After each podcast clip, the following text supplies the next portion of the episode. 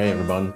Uh, my name is Ben Gromicko. I'm from InterNACHI. That's the International Association of Certified Home Inspectors. And this is a free online uh, webinar. And uh, it's a home inspection training class. So I want to welcome you to class. Thanks for coming. And um, there's our contact information. Um, we're all on the contact page, InterNACHI staff at nachi.org slash contact go to any nachi.org page and hit the menu bar, bar and uh, we're on the contact page. And there's about 28 people who work for InterNACHI, and we all work for you essentially. And we create these free online webinars um, to help folks get into uh, more training and more education because uh, what is it? Uh, a person's reach is greater than uh, his or her grasp. You should learn more than you need to know. Um, so this is a webinar. It's a free online webinar. And if you wanted to watch video recordings of webinars in the past, go to nachi.org slash webinar, nachi.org slash webinar, or register for the next webinar. I believe I'm having coffee with uh, a few folks, um, some new members. And uh, if you wanted to listen uh, to our training sessions, we have a podcast, the Home Inspector Podcast. Search any platform for InterNACHI Home Inspector Podcast, or you can go to nachi.org slash podcast. So welcome to class. Um, we're going to inspect this house. I inspect this. I inspected this house a little while ago, and uh, we're going to go through the house and we're going to review it. We're going to review one of my home inspections. We're going to use the standards of practice as a guide to the inspection process. We're going to um, go over mm, over 500 inspection images from the inspection that I took. And we're going to read the 50 page inspection report afterwards. And along the way, we're going to find defects for sure. There's some defects in this house. And we're going to talk about, we could do, we can talk about anything you want. So while we're reviewing a home inspection, we can talk about business, marketing, uh, inspection checklists and software, and anything else, any other topics you'd like to talk about. And if you want to ask a question, feel free. There's a Q&A feature on your side, and I can see it on my side. Um, and you can ask questions there. And if you like the question, you can upvote it. And if you like the chat, that's cool too. There's a chat feature. And maybe it'll go an hour or two, maybe longer, maybe shorter. Um, this is for if you're attending the live webinar, um, you can upload CE credits for InterNACHI through your dashboard. You go to your dashboard, you log into any page at the top right corner, and you go to your um, official records and you can click the button to add a credit or two, depending on how long this goes. One hour is one credit, two hours is two, two and a half credits is two and a half hours. It's a one to one ratio. If you're not a member and you'd like to join, and if you've never been a member um, and you like to have a free trial, uh, there's a one month free trial membership and a code. Um, you go to nachi.org slash free, nachi.org slash free, and you enter the code webinar month, webinar month, one word. Um, or if you'd like to join InterNACHI and um, like a discount, um, you've never been a member, um, we also have that, nachi.org slash free, and you enter the code webinar. InterNACHI, we're the world's large, largest organization of residential and commercial property inspectors. Um, we have over 30,000 inspectors all over the world, and we're inspecting every home and building uh, on the world and uh, in the world. And our vision is to inspect every home and building. Um, it's really important to get every home and building inspected by a certified home inspector. It also can be part of a home maintenance plan. Um, the best way to maintain a home or building is to inspect it first. Um, and be aware of unaccredited schools. InterNACHI uh, is a large organization, and inside the organization is a home inspector college accredited by the accrediting agency of the U.S. Department of Education, internachi.edu. Watch out for those unaccredited schools. And nachi.org slash webinars. If you wanted to go and watch a video recording or register for the next upcoming webinar, uh, free, online, interactive, and open to everyone, members and non-members alike. nachi.org slash webinar, and there's our podcast, nachi.org slash podcast. And if you Um, we talk about marketing and getting online, getting your business online and Google Business Profile and things like that, getting free job leads from InterNACHI. Um, if you don't have a website, man, you got to get one. And that's at nachi.org slash website, nachi.org slash website. Okay, let's inspect this house. Uh, it took me about three hours to inspect the house. Um, this is in a cold climate, Northeast Pennsylvania, um, suburbs of Philly and it's got some fireplaces, obviously. Oh, let me turn on this big arrow thing. This is like my favorite thing. My big arrow. So it's got two chimneys here. Um, right now, I, I know it's a two-story house, probably a couple bedrooms, couple bathrooms. There's a garage. It looks like it was attached um, later on. not sure. So I know I have probably a heating system, maybe a fireplace. I'm not sure which one. Um, and I probably have a basement. Um, this neighborhood has basements, and it looks like a, a, nice house to walk around. It's detached. It's not a townhouse, and I've got some trees overhanging. Mm, you know, it's Pennsylvania, so it kind of rains. So I'm going to pay attention to the grading. And what I do is I like to get there early, just to scope out the house. So I can do two home inspections a day. One scheduled at 8 a.m., the other one scheduled at 12, right through my lunch, right? Because I want to get home around 4:35. So my day starts early around 7 and I'll be home before 5. It's a it's not a regular job. You know, I'm working for myself. I'm a home inspector, making a great living. So I put in extra hours, but it's a lot of fun. And here's my schedule. Um, it's all about time management.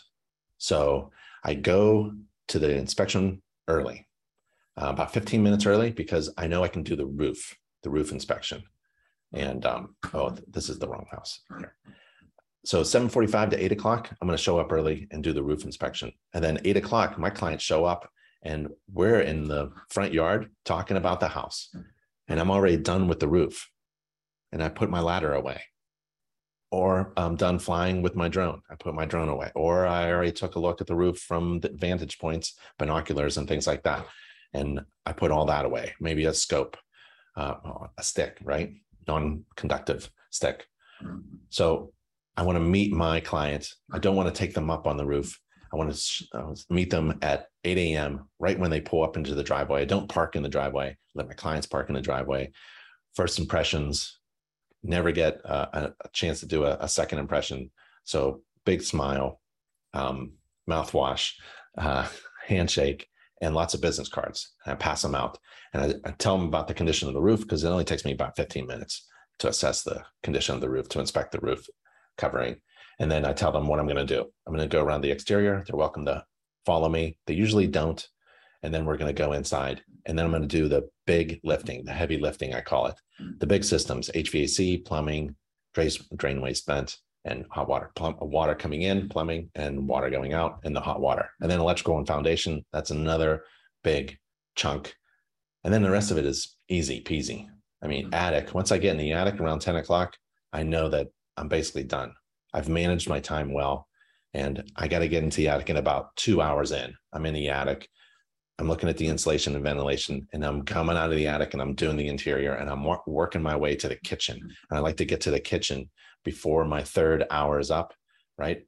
And I finish everything up and I get paid. And I get paid about 300, 400, 500 dollars, um, depending on what I'm doing. If it's a small townhouse, one bedroom condo or something, we'll charge less than 400. If it's a big 4,000 square foot house, four bedrooms, we'll charge more. If, if it's larger, um, longer away, large distance away, or a very old house, we'll charge more. But basically it's that. And then the profit comes with the ancillary inspection fees. So i don't like to do a home inspection alone. I like to do a home inspection in a wood destroying organism inspection or a radon test as well or maybe a, a, a water uh, or water quality test if it's on a well or a, a mold test or a pool inspection okay something else and then at the end of the day i know that i've made i've done two inspections I've managed my time well. I made about $500 per inspection. So I'm bringing home $1,000 gross. That's pretty good. And every inspector in your company should be doing that as well if they're doing two inspections a day. Now, how do I increase gross revenue? InterNACHI is great at two things. We leverage our size to give you membership benefits and discounts because we negotiate with our vendors.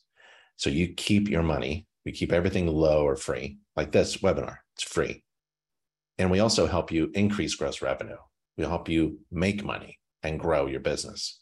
And one of the ways you can grow your business is with ancillary or additional inspection services, right?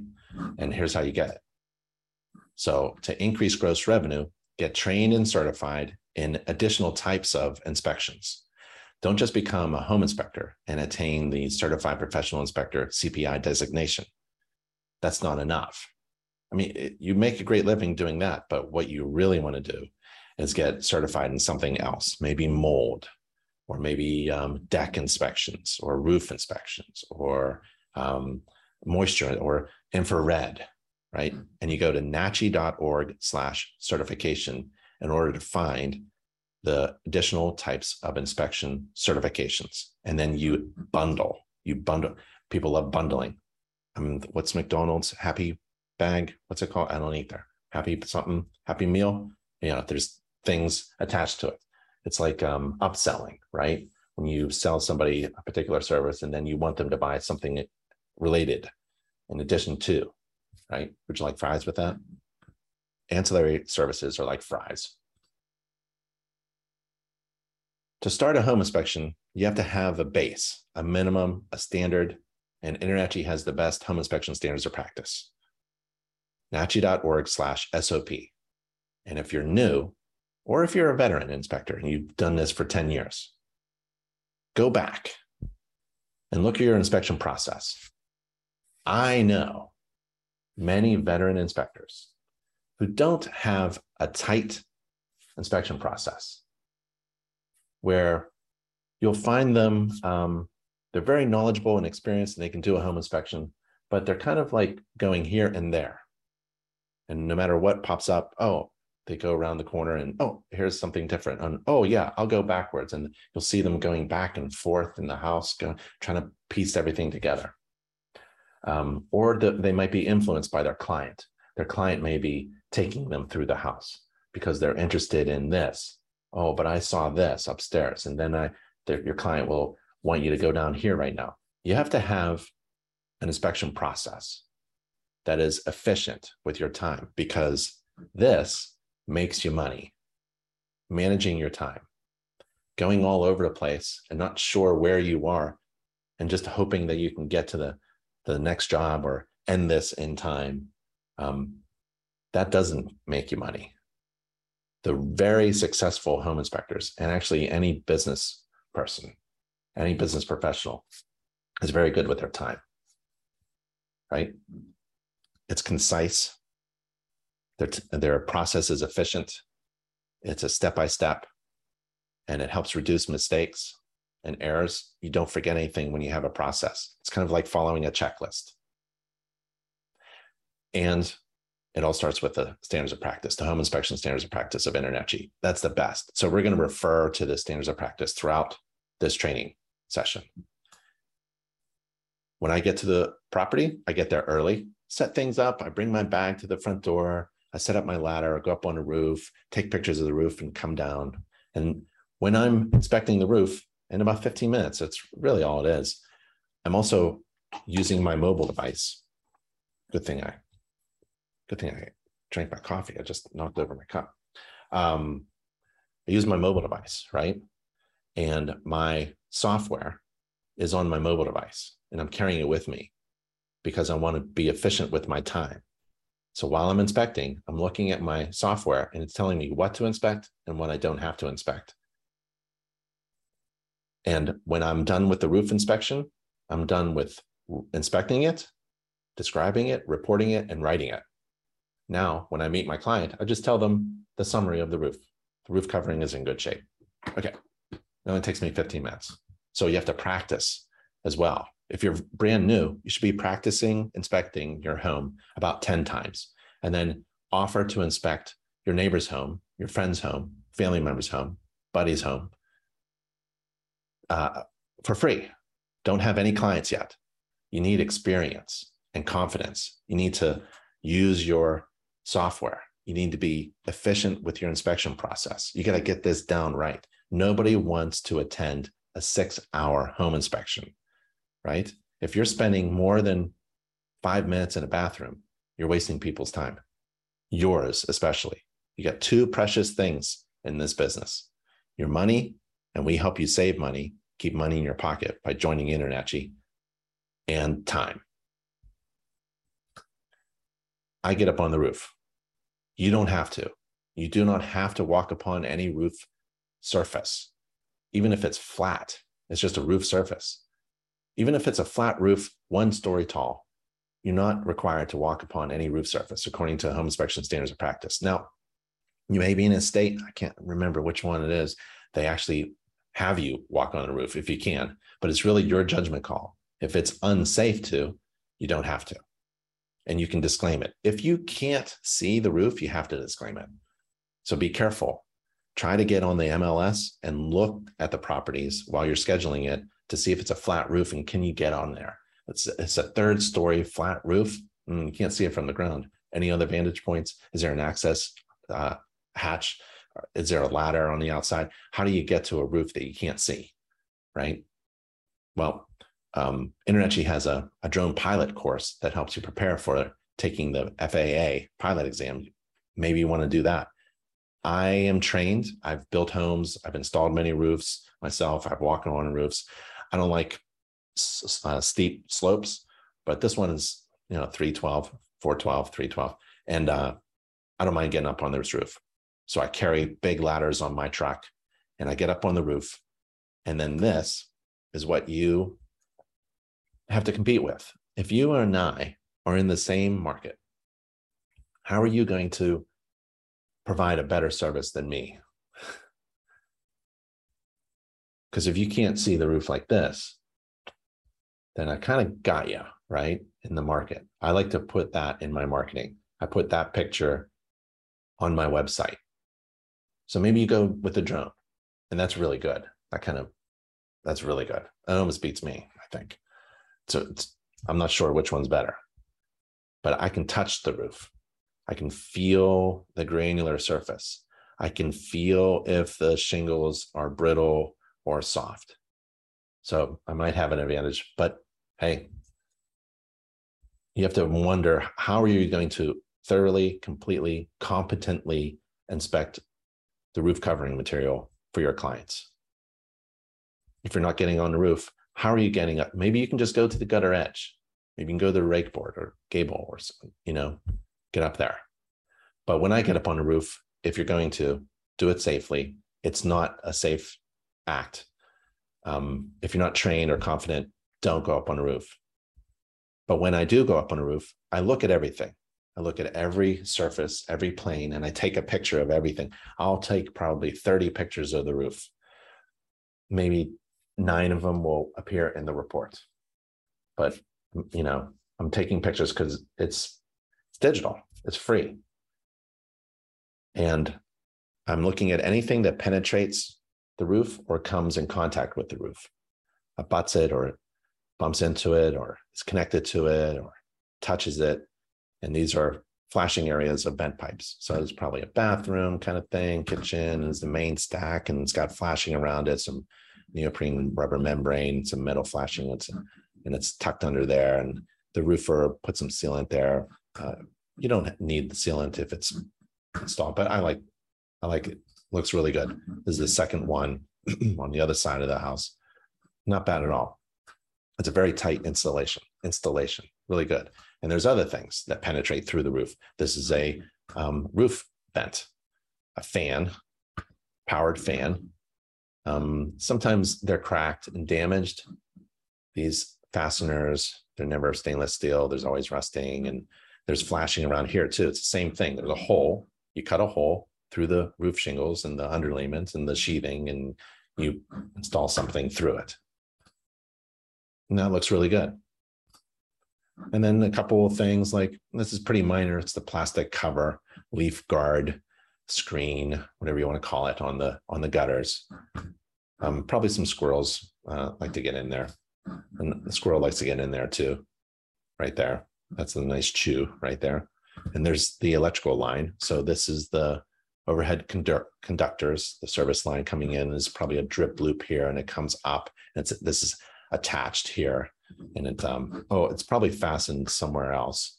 Um, and then this is the drip loop, and it droops up, and it goes back down. And there's probably an electric meter there, and I can see a tree, and it looks like a, a window well cover, a half circle there, plastic.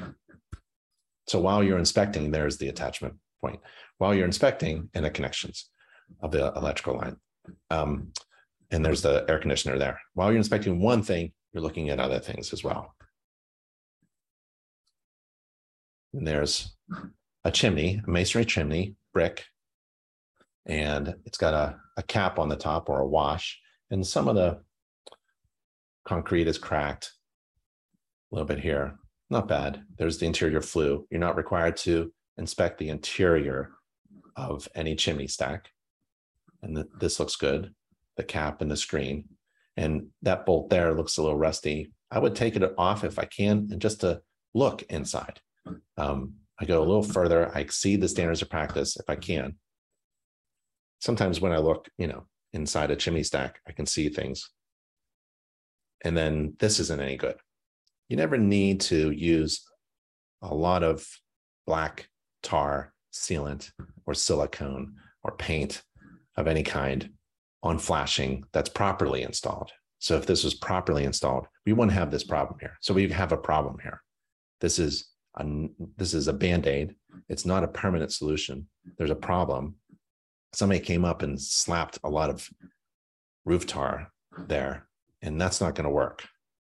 Now, does it um, leak? Is it raining right now? It's probably not leaking. Maybe there's signs of indications of prior leaks, or maybe that's the reason why somebody went up there. Um, it's not properly installed, and it's probably going to leak in the future um, when it, this cracks open, and it will because um, it's not a permanent thing. We we want to see nice metal flashing, bent over, maybe grooved inside in a diagonal cut along the masonry or inside every um, mortar joint, stepping down, and it's covering over and the step flashing is stepped with the every row of the shingles. So that's a concern right there. That's going to be in my report. That needs to be fixed. Um, here's the top. I take a look at that. Maybe a little repair there is needed. Not bad. Masonry looks good. That looks good. That's not. This is not good. There's flashing under there I bet there's an open edge of flashing here where the step flashing comes up and there isn't a counter flashing or cover flashing. So we're missing something here. Not sure what's going on, but this is not the correct repair. That's not going to last. And then I can't take this off. Um, this is rusted. I'm not going to break anything. Um, sometimes when you crank it and try to open it up, maybe if I could just loosen it and then wiggle this up, I can take a look down here. I like to take a look down the flue. Um, I'm not required to, but sometimes when I do and I see a hole in the interior flue liner, that's no good. When I see deterioration or maybe even missing, uh, missing liner, um, that's not good. And so I'll put it in the report. If I don't see anything, I'm not going to comment on the condition of the interior flue. I won't say, oh, the interior flue of the fireplace is in great shape let's see. By the way, is this a fireplace? No, fireplaces are usually rectangular. This is a square flue, something, this is a heating system. I've got an oil fired burner appliance heating system or gas, something. Um, oil would be a lot dirtier, so it's probably a gas. Ah, here's the rectangular flue, rectangular stack, masonry. This is probably a fireplace here. And if you're in an area without um, if you're in a warm climate, that's good. This is what we got to do in cold climates. We got to deal with chimney stacks and fireplaces. Um, and so I can see right here that this needs to be repaired. We've got some open holes for water. So no matter where you are, let's say you don't inspect chimneys because in your area there are no fireplaces. It's just a fun exercise. Think, imagine water running, uh, falling down and hitting this um, cap on the fireplace and then dripping down we need to divert this water away. And right now you got an open hole, you got an open hole. open holes, open hole. And this can get in and water um, can do amazing things. It, it can destroy things. So we want to divert that water away from this chimney stack. The stack itself looks pretty good, but again, same contractor, same flashing problem, same repair attempt. And there's the holes there, right? We want water to, oops, that's got to be repaired. And we want water to be diverted around and fall through. And that's not happening here. We don't water, we, we don't want water to go inside a chimney stack like there. And I can't get that off either. That's stuck and that flashing is improperly installed. I think the counter flashing is missing. I can see step flashing, but the flashing that covers it, the counter flashing we call it, that should be installed. So same condition on both stacks where they intersect the roof covering material. That's a defect. Two defects on the roof. Gutters, they look pretty good. Gutter edge, that looks pretty good. Same as there. That's nice. And then when I'm coming down from the roof, I'll come down. Maybe I have that secondary um, lower roof section above that garage on the right side, if you remember. I'll take a look at the the gable and the the soffit and the eaves, and maybe I'll pull up the edge of the roof here to see if there's one layer of shingles or two. There's the end there. Squirrels didn't do anything there. And when I'm coming down, I'll take a look at the siding, make sure it's diverting water away and I'll take a look at the head flashing or the flashing around or the, the trim around the windows. And then I'm down on the secondary. This is the roof over the garage. This is going towards the back. And I think it's um, kind of neat there. Same condition, same asphalt, three tab shingles. There's the front porch roof. Not bad. Front porch roof I don't see anything wrong, with the roof covering materials. Again, I'm looking at other things when I'm coming down. There's a lot to look at. There's the gutter, there's the fascia. I guess you call this the eaves, but it's really not an overhang. There's siding here, and they cut the siding and they put the flashing, the J channel for the window. And then the window was a different size. I think the original one was pulled out, and so they had to make up for the distance between this window and the original opening of the window. So there's a lot of flashing going on here. It was done well, done well looking good, aluminum flashing, aluminum siding. Not bad at all. Up. So when the roof section over the garage intersects with the house brick, um, the same kind of thing with the chimneys, right? It's just gooped up with flashing. And we've got some deterioration of the wood trim. No big deal there. But it's this. I see the step flashing with every row, but the counter flashing is missing. And so that could be a problem. I'm going to try to remember to inspect that now. Same thing here. Here's the stack going through the garage roof. I'm going to try to remember to inspect all these intersections. I love it where there's two different types of material coming in contact with each other. And right here is a really cool spot. There's three, right? There's the aluminum siding, roof covering materials, and the masonry chimney stack. All this stuff has to be done really well. It's basic building standards with water diversion in mind. You have to divert water away. It's always like covered away, it's layered and pushed away. You got to push that away. So if you're in an area that rains a lot, it's really exciting to think about where that water is going, where that water is going. You want to keep, you know, a healthy home is a dry home. So you want to keep that home nice and dry get that water away. Anywhere there's the roof intersecting with like the house siding. So this is a wall flashing, this is step flashing, side wall and head wall, or whatever you want to call it. There are terminologies. We can go over that in just a little bit. And there's that attached garage. Um, I don't think this shingle roof is original to the house because they attached this garage. And there's the vent, right? There's the gable vent. We saw the roof fan and the gable vents. That's the ventilation. Remember the eaves? They weren't really soffits, soffit vents there. So, okay. So now we got a good picture of the roof. If you don't know how to inspect a roof step by step, don't have a checklist, don't know what to inspect, not sure what to say, that's no problem. no problem at all. Go to our education page, go to any NACHI.org page, go to get started, scroll down to the training and education, get to our education page. There's a little search feature for searching for courses, type in roof. And there you'll get a ton of roof courses. I recommend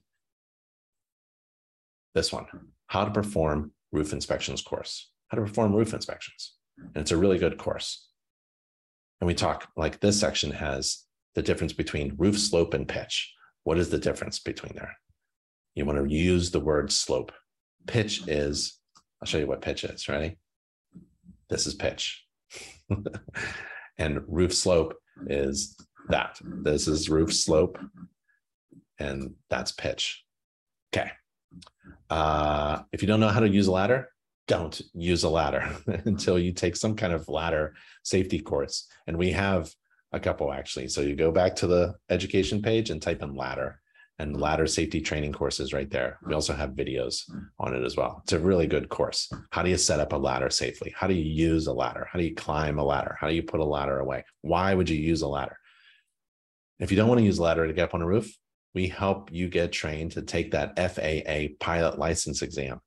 And now, um, if you're flying for commercial purposes, you definitely have to get a FAA pilot um, uh, certification from the FAA. You got to take an exam. And if you want to fly for fun, you have to take an exam. And we have a course to help you take that exam. It's a recreational exam, just for fun now. If you want to fly for fun, you have to have taken that exam.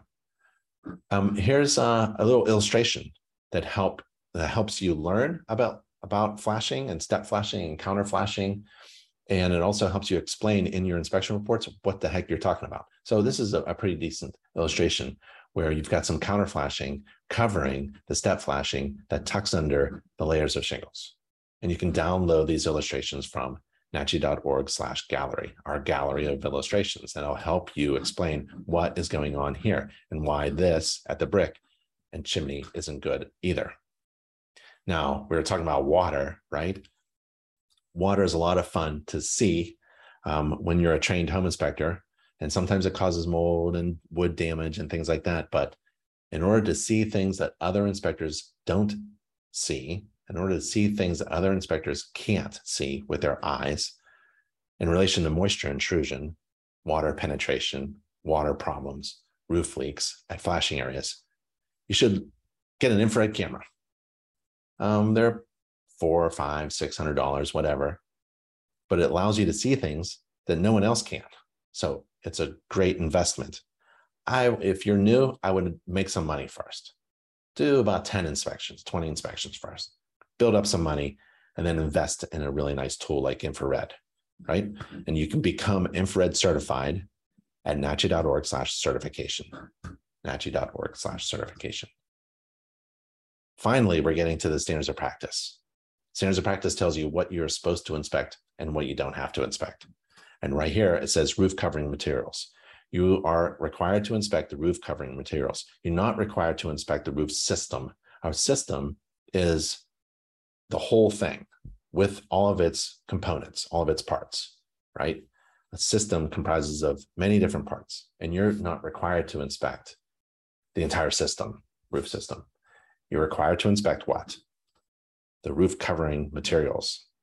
That, that phrase is really important. It's even in the International Residential Code roof covering materials, exterior covering materials. Roof covering materials is this that's all you can see home inspectors are not required to comment on fasteners because we can't see them. They're not required to inspect and comment on, report upon underlayment because we can't see it, or the sheathing, or the fastening of the sheathing, right? Or the step flashing, or the counter flashing. Sometimes we can't see any of that stuff. What we're required to inspect is listed in the standards of practice. You can exceed it and look for other things and report upon, describe and report upon other things. But according to the standards of practice, you were required to inspect the roof covering materials. And I did that. The gutters, I did that. Required to inspect the downspouts. Okay, when I come off my ladder, I meet my client, I tell them I'm going to do the exterior, and then I inspect the downspouts. There's one here, at the corner of the house, diverting water away. This is really nice. The siding is not being buried by the, the ground. The water is being diverted away from the house. This one here is not being diverted away from the house. It kind of splashes around here. I can just imagine a lot of water puddling up around here, getting underneath the concrete slab, settling. This is a load bearing post. It's a big mess. So it's very easy to divert water away from the house. This one is ex excessive. So they have not only a splash block, but they have a drain pipe, right? But it's good get water away from the house. It looks like they were maybe concerned because maybe they weren't diverting water away from the house and it was affecting this corner. And we've got some mortar joints that are worn out. According to the standards of practice, we have to inspect vents. Got it. Roof fan, remember that roof fan? Remember the gable vent? And there's another gable vent on the other side of the house. So I know there's an attic space in here. We're required to inspect the flashing. We've got flashing problems, right? It could be there, It could be installed, but it's not installed properly. I'm not supposed to see this. And there's flashing around the vent pipes, anything that penetrates through the roof. And there's flashing where the roof meets a wall, maybe of, a, of the house, right? The siding. And we have an illustration to help you with that. Remember, it's at nachi.org slash gallery.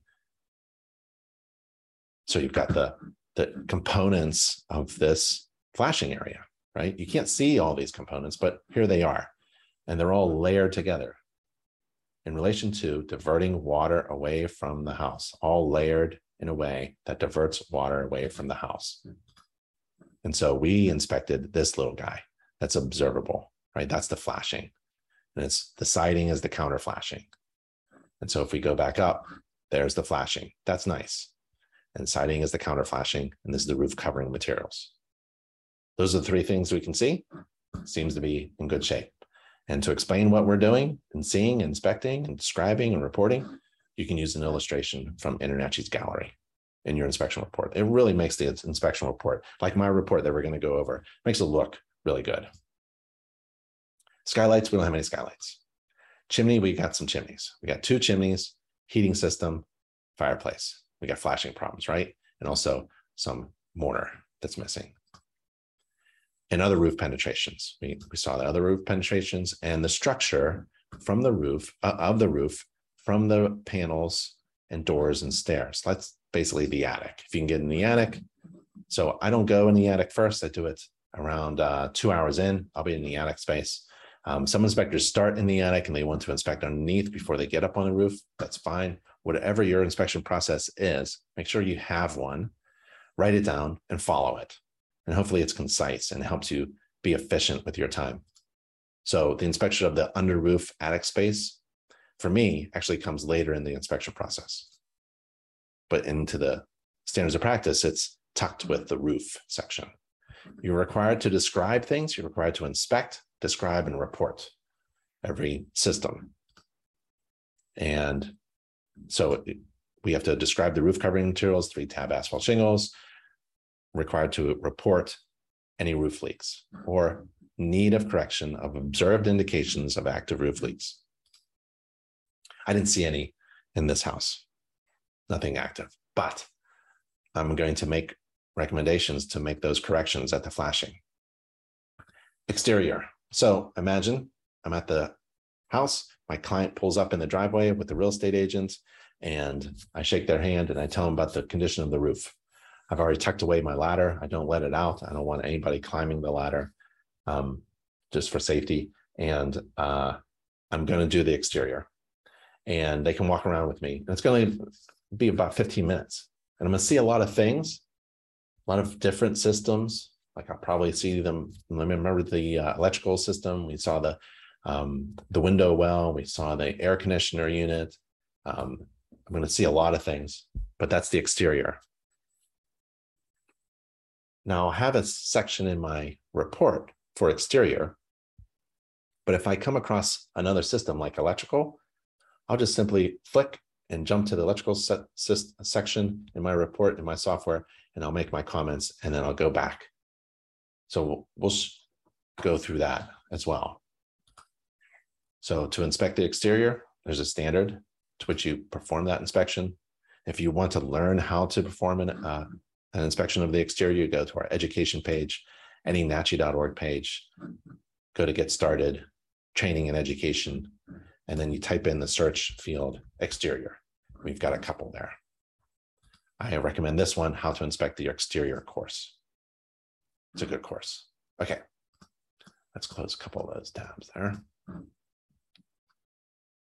And according to the standards, this is what we have to inspect. It seems like a lot, but it's pretty easy. So, well, we'll go over that later. Here's my inspection of the exterior.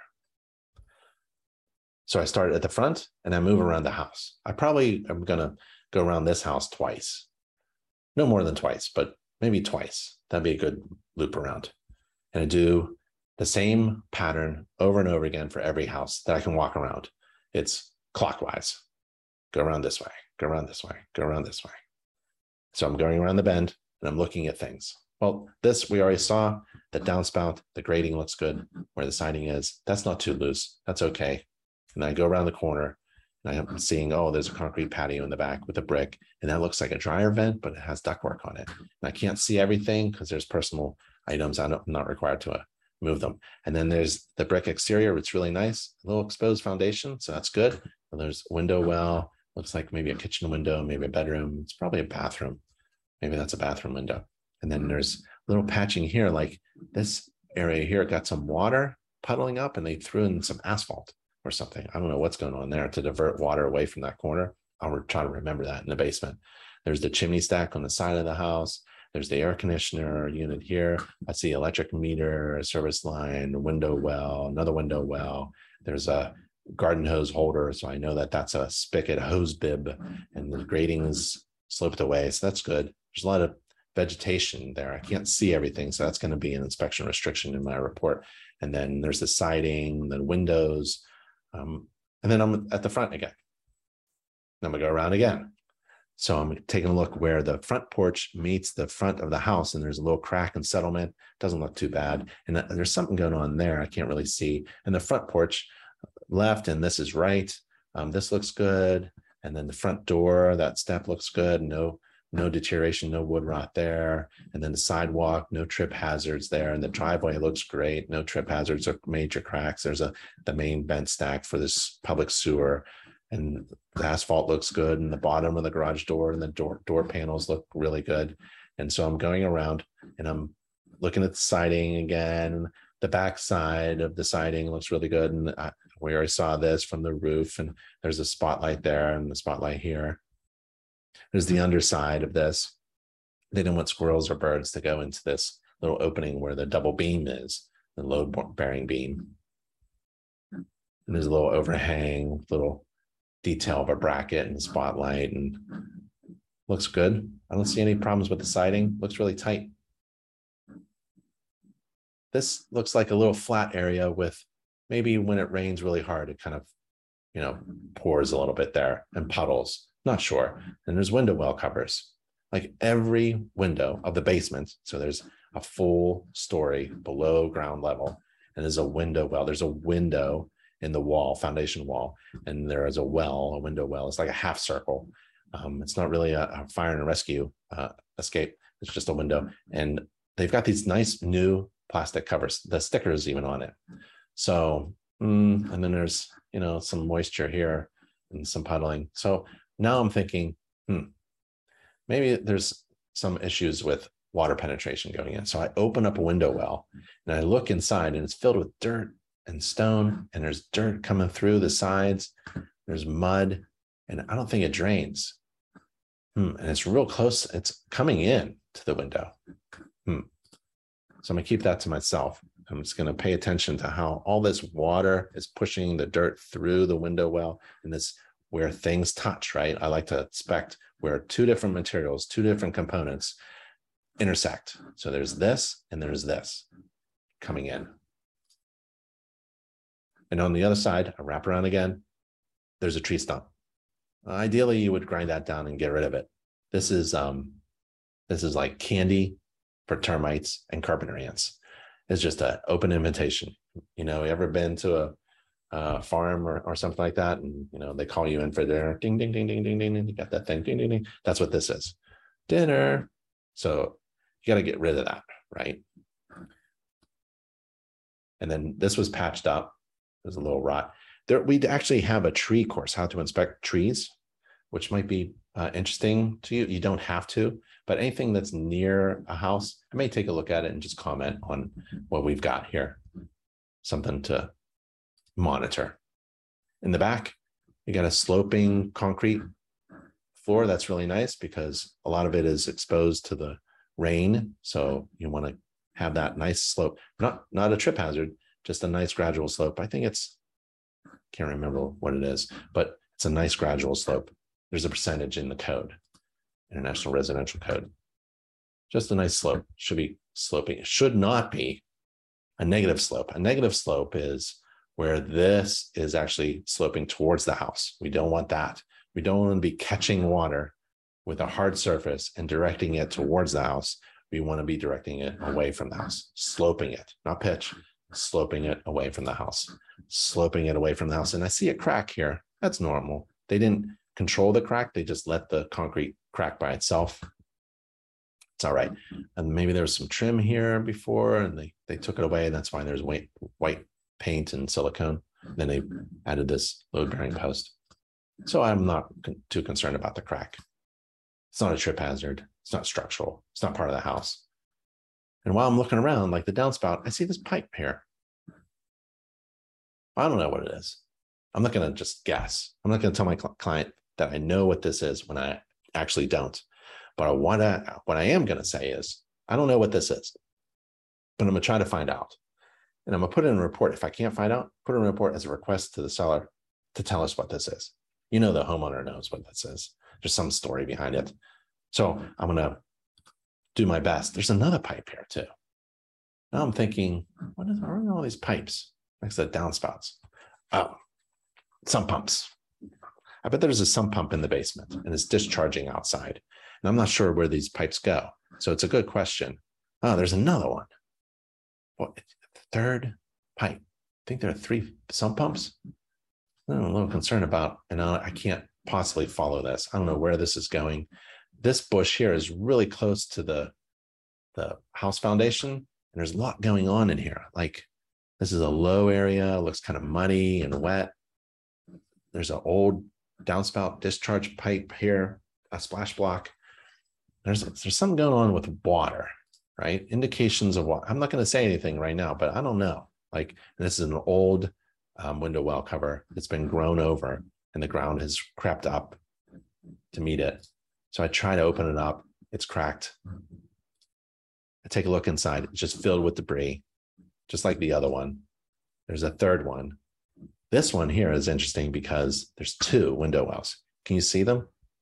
There's two of them. I think I know why. This one here is original to the house. And then they had water problems and water kept coming in. So they added dirt around the house to get that slope away from the house. You want to, the ground around the house to slope away, like six inches for the first 10 feet around the perimeter of the house. But when they added more dirt, this was too short. So they got another window well, another half circle, and added another one on top. Now I see efforts to fix water problems around the house. Okay, so I can't wait to get in the basement. Kind of excited. This is the fun stuff of being a home inspector. This one here is under the bushes. I crawled under there. Uh, you can see the rusted window well and the, the cover isn't. So you know, it's probably some, some water intrusion going on there. And that's the window well there under the bushes. And when I was coming back out, I almost tripped on this and that's an electrical box. So you bump into things literally.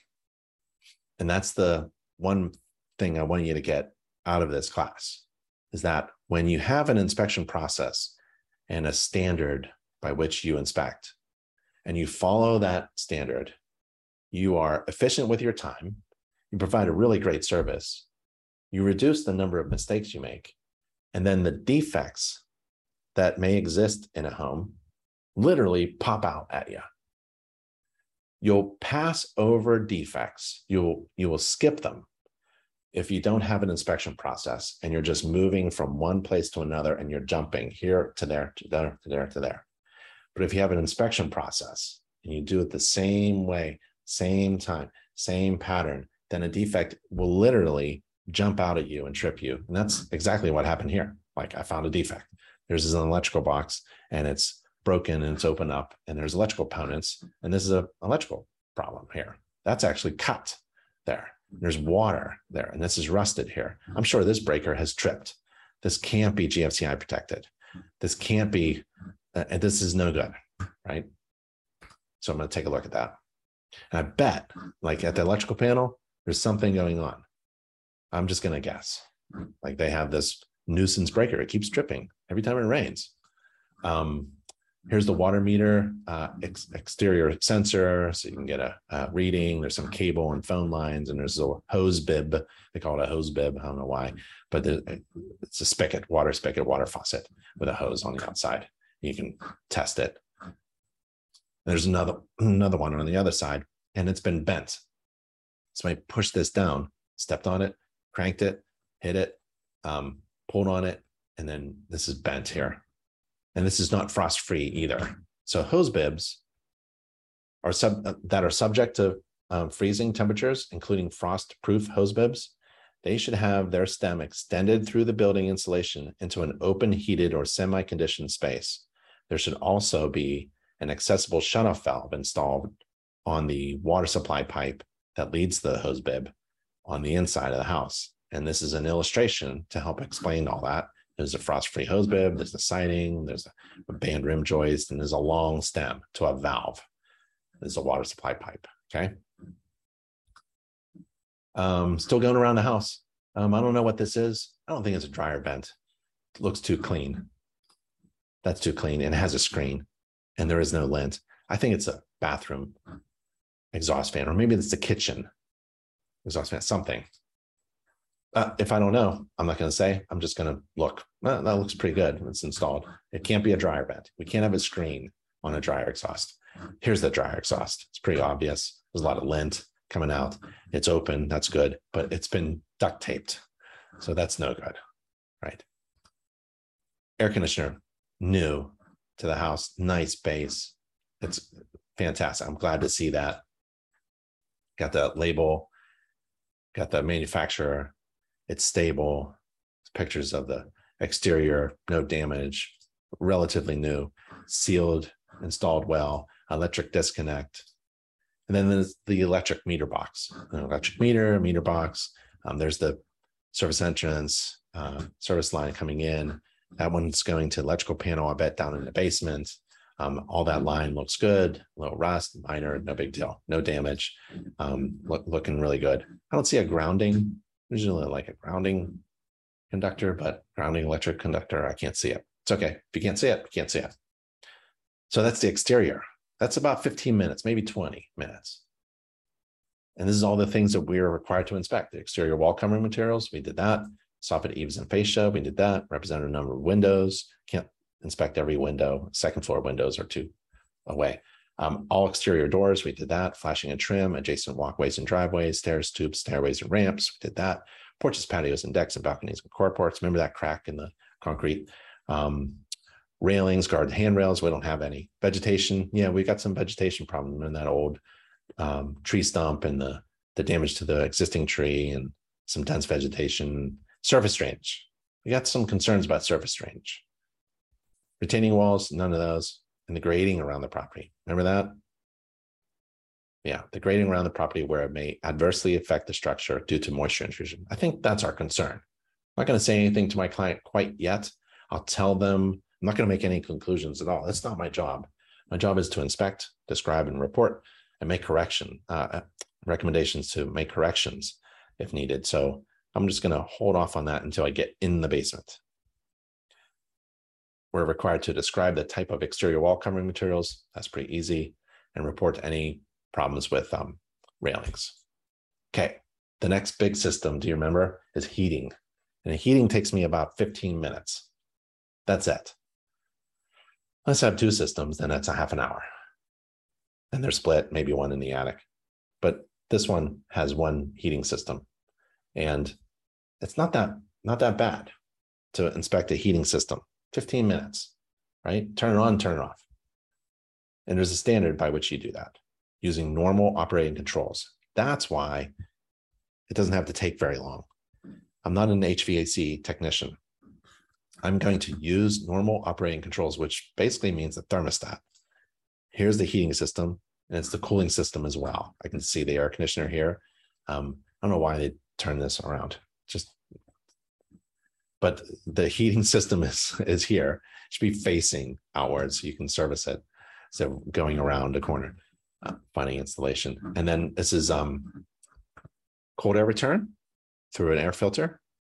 So it's forced air. I think it's a is it a heat pump or I see a gas pipe for the hot water tank. I bet it's a furnace, gas furnace. And so it gets heated up here, cooled off here. This is a humidifier, um, old humidifier to humidify the, the air in the wintertime because in cold climates, cold air is um, dry. So they like to humidify the air. Gas shut off valve, every plant should have a fuel shut off valve. So it is a gas furnace. And there's the gas furnace there. The pipes go in, little drip leg, hard pipe coming in. There's the burner there. There's a draft inducer fan, sucks air through the burners, burner ports, um, gas line coming through. All looks really good, all the sensors. There's a shut off switch. So, you know, there's a couple ways you can do this. There's a step by step checklist that we recommend. It's in our home inspection checklists for gas inspecting gas furnaces. Um, one of the things I like to do is uh, I turn the unit on with the thermostat upstairs. I call for heat and I come back down and I turn the unit off with a shut off switch. I pull the cover off and then I turn the unit back on with the switch. Dink. Now I know I'm calling for heat still for the thermostat. Now I'm in control of the of the unit. I turn the service switch on and I look and listen. And I listen for the cycle. There's a bunch of things that happen in a cycle, and we describe that in the um, in the course how to inspect a heating system. We it's also listed of what happens in a cycle for a gas furnace in our checklist, and I can show you where those are. Oh, and then it goes through the cycle, and then I turn off the unit, go upstairs, I let the thermostat run for a little bit, come back down, turn it on, and then I go back and I turn the air conditioning on. It's not, it sounds really bad, but it's not. So it's back and forth a few times, three times. Um, and in that way, I get to watch the furnace turn on in a heating mode. I'm not going to heat up the whole house. I just want to hear the sequence of the burner and the draft inducer fan. And then I turn on the air conditioning. I don't want to cool off the whole house. I just want to see a little temperature difference. Um, air filter is dirty, no big deal. That's in the, the burner ports, they're clean. That's great. Nothing going on there. Igniter, draft inducer fan. Um, I'm not concerned about any of this. Look great to me. Um, I know about half of what is going on here. I don't know everything, don't need to. Um, just a home inspector, but I'm looking for anything like there's the motor there, anything that's wrong. One of the things I like to do is like like to stick my hand in there. Don't. Um, and make sure that this is not loose. I like to wiggle it a little bit and see what's going on. I like to look for um, bad wiring, disconnected wiring, things that are maybe burnt um, or missing parts. Uh, all the sensors should be there. And by the time you get here, um, there's a sensor on the door panel. Ah, there it is, that turns the unit off. Right. So there's a couple things that when you remove a panel, um, there's a safety switch that you're actually testing. And uh, all this looks good. The way the the flue connector goes into the chimney stack. Yep. And this is um, hot water tank, hot water source, smaller diameter. And this is um, the furnace. All right. That's the humidifier. Humidifies the air. There's a little control. Gas, free furnace, free gas furnace inspection checklist available at this terrible URL. I apologize. It's nachi.org slash home hyphen inspection hyphen checklist. If you like these slides, just email me, ben at internachi.org, ben at internachi.org, and I can give you these, uh, these resources. So here's our basic home inspection checklist. Um, this is the checklist. It's in a Word document. It's in Spanish. Um, it's a basic checklist for a laptop, um, and you can tweak it yourself. You can use it as a starting point. There's software too. If you're starting off um, as a home inspector and getting trained and certified, we require you to use this home inspection checklist. It's a some free software um, that works on any device, but it's basically asking you to go through the standards of practice and perform a home inspection. So you enter your um, inspection details, the property address, get to the roof section. Uh, let's let's jump to the exterior, right? Let's jump to the exterior on the checklist. And I wouldn't give this um, report, you can convert it into a PDF. I wouldn't give it to a client. It's just for practice. So if you need practice, this is a great system. Use InterNACHI's home inspection checklist software. Exterior wall covering materials, um, no defects, right? Um, eaves, soffit, and fascia, no defects observed. Windows, no defects observed. All exterior doors, no defects. Flashing and trim of the siding, now is the exterior, no defects. Adjacent walkways, I don't have any problems with that. Steps, stoops, stairways, and ramps, I don't have any problems with that. No defects observed. Um, porches, patios, decks, and carports, um, no defects, but there was a crack in the concrete patio in the back. Monitoring is recommended. Okay, this is just for you. This isn't for your client, right? Uh, guards, handrails, and no problems with that. Vegetation. Yep. So I have um, minor defect. There's the tree that's there, and there's the the dense vegetation inspection restriction, right? Restricted access. Describe the type of exterior wall. So you, you go through it's aluminum siding, report did you any improper spec? No. And you continue to the basement, right? Oh, we can do roof if you wanted to.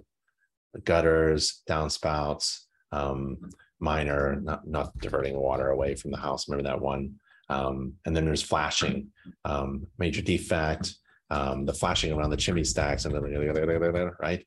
Um, general roof structure, no defects. I would go back when I get into the attic. I would go back to the section and click that.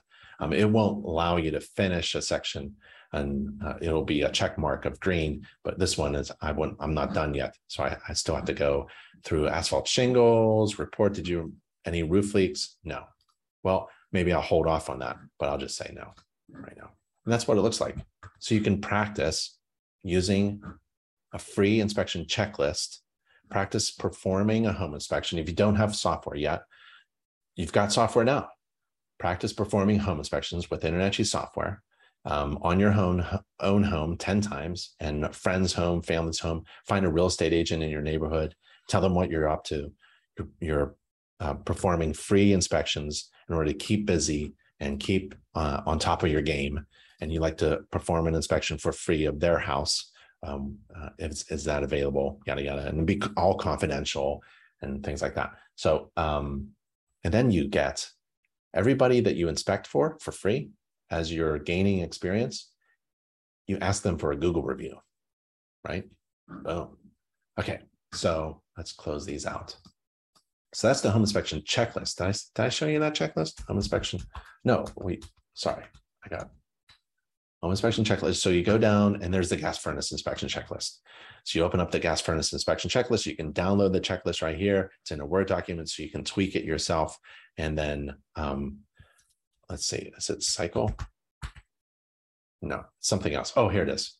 Here's the burner switch and the gas shutoff valve and the fan induced motor and condensate and igniter and flame and air di- distribution system. And then there's a sequence of operation, right? We also talk about airflow and delta T. So it's a really good checklist. We have lots of other checklists. There's a home energy checklist, mold inspection, pool and spa checklist, radon mitigation inspection check. Ever do a home inspection? There's a radon mitigation system where you can inspect it according to modern standards, see if it's installed properly according to modern standards, right? And you know, someone's going to say, "Well, it was built to code back then," right? Um, it's probably not working. According to the home inspection standards of practice, we have to inspect the heating system with normal operating controls, right? The thermostat, we got to describe where the thermostat is, the energy source and the heating method. And so the energy source is natural gas. And in this old home, the gas meter is on the inside. Personally, I don't like that, but it's okay. And then um, the heating method and its ductwork. So we saw that ductwork, right? Report any heating system that didn't operate or was inaccessible. We didn't have that problem. Cooling, another 15 minutes, maybe even less. According to the standards of practice, we're required to inspect the cooling system using normal operating controls. It's the same thermostat from me. Here's the same unit. There's the refrigerant line, suction line, liquid line. There's a condensate line coming from the, the drain pan of the coil, and it drains. I'm following it. Hmm. Pan drains down. Where's it drain to? Because I know I'm underground into a sump pump. Ah, where does the sump pump go? Well, I can't turn it on. I can fill this up. There's no float, it's interior float. So I'm just going to follow the discharge pipe. Mm, the power to the sump pump is not good. Here's the grounding uh, three prong receptacle, and then it goes to a two prong, and then it goes to a three prong, and then it goes to an extension cord. And this is supposed to be tied to each other because they keep separating. And this is no good, right? You want a nice ground um, connection. So this has to be fixed. And this shouldn't be in um, an extension cord. It should be really into a wall receptacle on its own breaker, maybe. Here's the discharge pipe. Found the sump pump discharge pipe. It doesn't go outside. It goes into the public sewer system, which is against code. We're, we're not code inspectors, but you all should know the standard plumbing standard. You're not supposed to put groundwater into your sewer system, uh, public sewer system. So you shouldn't be pumping groundwater from your sump pump into uh, your sewer line, your drainage line, your drain waste vent system of a house. It should be going outside. And it used to go outside. For some reason, they changed their mind. So this used to go right here, right? And used to discharge outside. That's one of the two, three, four pipes that I saw outside. The seller knows what's going on. And I don't know what this is, some kind of sock or something. They, they wanted to stop bugs and insects from crawling into the pipe. So instead of just removing the pipe properly and capping it, they stuck this. I don't know what this is. It's just a big mess, right? So this should discharge outside. Maybe you could use the same pipe, maybe not. Or maybe you can just get um, a contractor who knows what they're doing to make really good suggestions because this is not working and it's against code. But I'm not a code inspector. Um, and well, are there other? While I'm on the sump pump thing, I'm, I'm inspecting the cooling system right now, but I might as well keep on going. Are there other sump pumps? And what is their condition? It's the same condition. I'm going to take a picture of this. I'm going to make sure that my client understands that this is moisture and maybe it fills up during a rainstorm, right?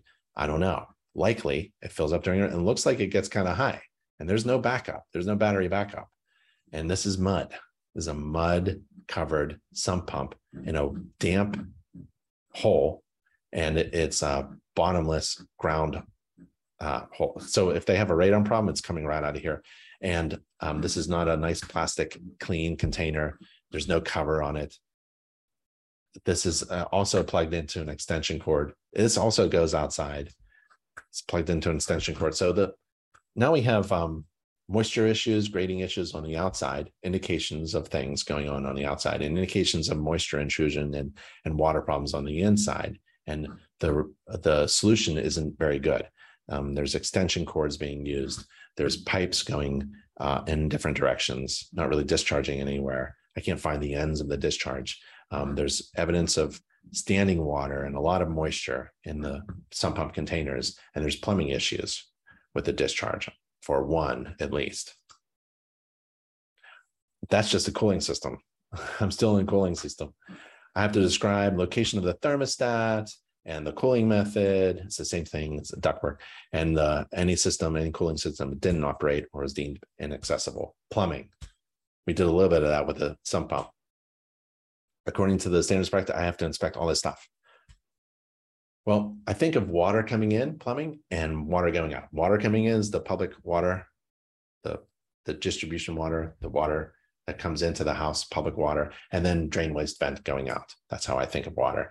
And through a shutoff valve, through the meter, another shutoff valve, the meter itself has a little bit of rust on the bottom. I'm not concerned about it. I think it's just moist moisture going on, but I'm going to rub my hand along the bottom of the meter. And if it comes out any rust that looks like a water streak, I'm going to say it's leaking. Um, and there's the temperature check valve, uh, pressure uh, valve and check. And there's a little corrosion around the stem of the old water shutoff valve. And this is um, an active leak that has sealed itself. So this is a plumbing leak. If I scratch that and turn that, I can get that to leak. I can get that to drip. I'm not going to. That's just an indication of an active leak. So it doesn't have to be wet for it to be an active leak, especially a plumbing leak at a valve. So if you're wondering what to say to a contractor or a real estate agent or a seller or something, and you're um, they want to argue with you, you don't have to. Um, there's an indication of an active roof, uh, active plumbing leak that has sealed itself and it's not leak. But if if you want to fool around with it, you can get it to be wet and dripping. There's the um, bonding wire to the water line. We can talk about that later. Now it's drain waste vent out. And this is a, a serious problem. This looks like a toilet flange that is um, leaking upstairs somewhere. And that's an active leak. I don't need an infrared or a moisture meter to tell that. And I'm not using my hand either. Um, and then there's all this wood damage underneath. And this is what this rust is all about. So it's cast iron. Cast iron tends to show a lot of rust when it's uh, in poor shape. And then um, I use my screwdriver and I try to poke right about there. If it can go in, um, that means that cast iron pipe was paper thin. You should not be able to go through with your screwdriver. So I like to tap on metal pipes, especially drain waste pipes, not distribution. These look great. It was just that one toilet area that wasn't going very well. And I want to see nice secured straps and supports every few feet and the slope, not the pitch, the slope of the drain waste vent sewer pipe um, going in the correct direction downhill. It's got to go downhill. Looks like they abandoned something. This could have been um, discharge for a laundry, maybe down in the basement. I'm not sure, but they kind of capped it off. They squeezed the copper. Um, and uh, not sure why it's like that, but um, I think it's okay and then got some copper coming from the, the sink or something above. And there's the stack, vent stack going up through the through the floors of the house. And there's the clean out at the transition. There's the hot water source. So water coming in, water coming out. Where does it get heated? Gas hot water tank, 40 gallons, gas, drip, not really long, big drip, but that's okay. And it's not the best installation. Ideally, it's right here, the drip um, that's where you turn it. I don't turn it. I don't don't turn the I don't turn any gas valves. I don't turn any water valves. There's no need for me to do that. if it turns on, great. If it doesn't turn off, that's not great. And I turned it on, so I'm responsible. There's the old gas shutoff valve, old water valve. There's the flue, so cold water coming in, hot water going out, and the flue connection, vent connection. TPR valve is missing there are 14 requirements according to the International Residential Code for a TPR valve extension pipe, just the just the discharge pipe, 14 requirements. One of them is it has to be there, and this one isn't at all. So that's an easy call on me. And I can inspect a hot water tank in several minutes according to my checklist. We have a checklist and it's on my phone, and even the 14 requirements for that discharge. Um, but that's an easy call because I'm following an inspection procedure. I'm, I'm inspecting the system over and over again in the same way. So here's what I'm required to inspect the water supply shutoff valve. I did that. Fuel shutoff valve, did that. Water heating equipment, including TPR valves, did that. There's a TPR valve missing, defect. Interior water supply, including all fixtures and faucets by running the water, I'll do that. I have to inspect all the toilets by flushing them, I'll do that all the sinks, tubs, showers for functional drainage, I'll do that. I'll run water at the sinks, flush all the toilets, and do the showers. And then there's a drain waste vent system. got a problem there. And the sump pumps, and we got a problem there. So we found some defects for sure. You have to describe whether it's public or private. It's public, location of the water supply, fuel supply, location of the um, any other fuel storage tank. There's no fuel storage tank, in the capacity of the water system. It's 40 gallons. And I have to report as a need of correction all these things deficiencies in the water supply by viewing functional flow in two fixtures operated at the same time. I'll do that in a bathroom. Deficiencies in the installation of the hot and cold water faucets. I'll take a look at that. Active plumbing leaks. We've got that at the toilet tank, right? Uh, toilet flange. Where is that guy? Right there. Yep. Um, any leaks, any toilets that are damaged, loose components, leaking tanks, things like that. I'll do that later. I really like this one. Trying to find that toilet. You may get into the into the bathroom and it's tiled and the tile looks great. And man, you can't tell a difference. There's nothing wrong. It's secured to the floor, looks great, but from underneath that tiled floor and that toilet, there's something going on. It's always great to get underneath. Um, where are we? Electrical. Electrical's not very long. According to the standards of practice, there's a bunch of things I have to inspect. It looks overwhelming, but if you have a checklist on a mobile device as you're inspecting, it's no big deal. Let's do it. Service drop. Service drop. What's a service drop?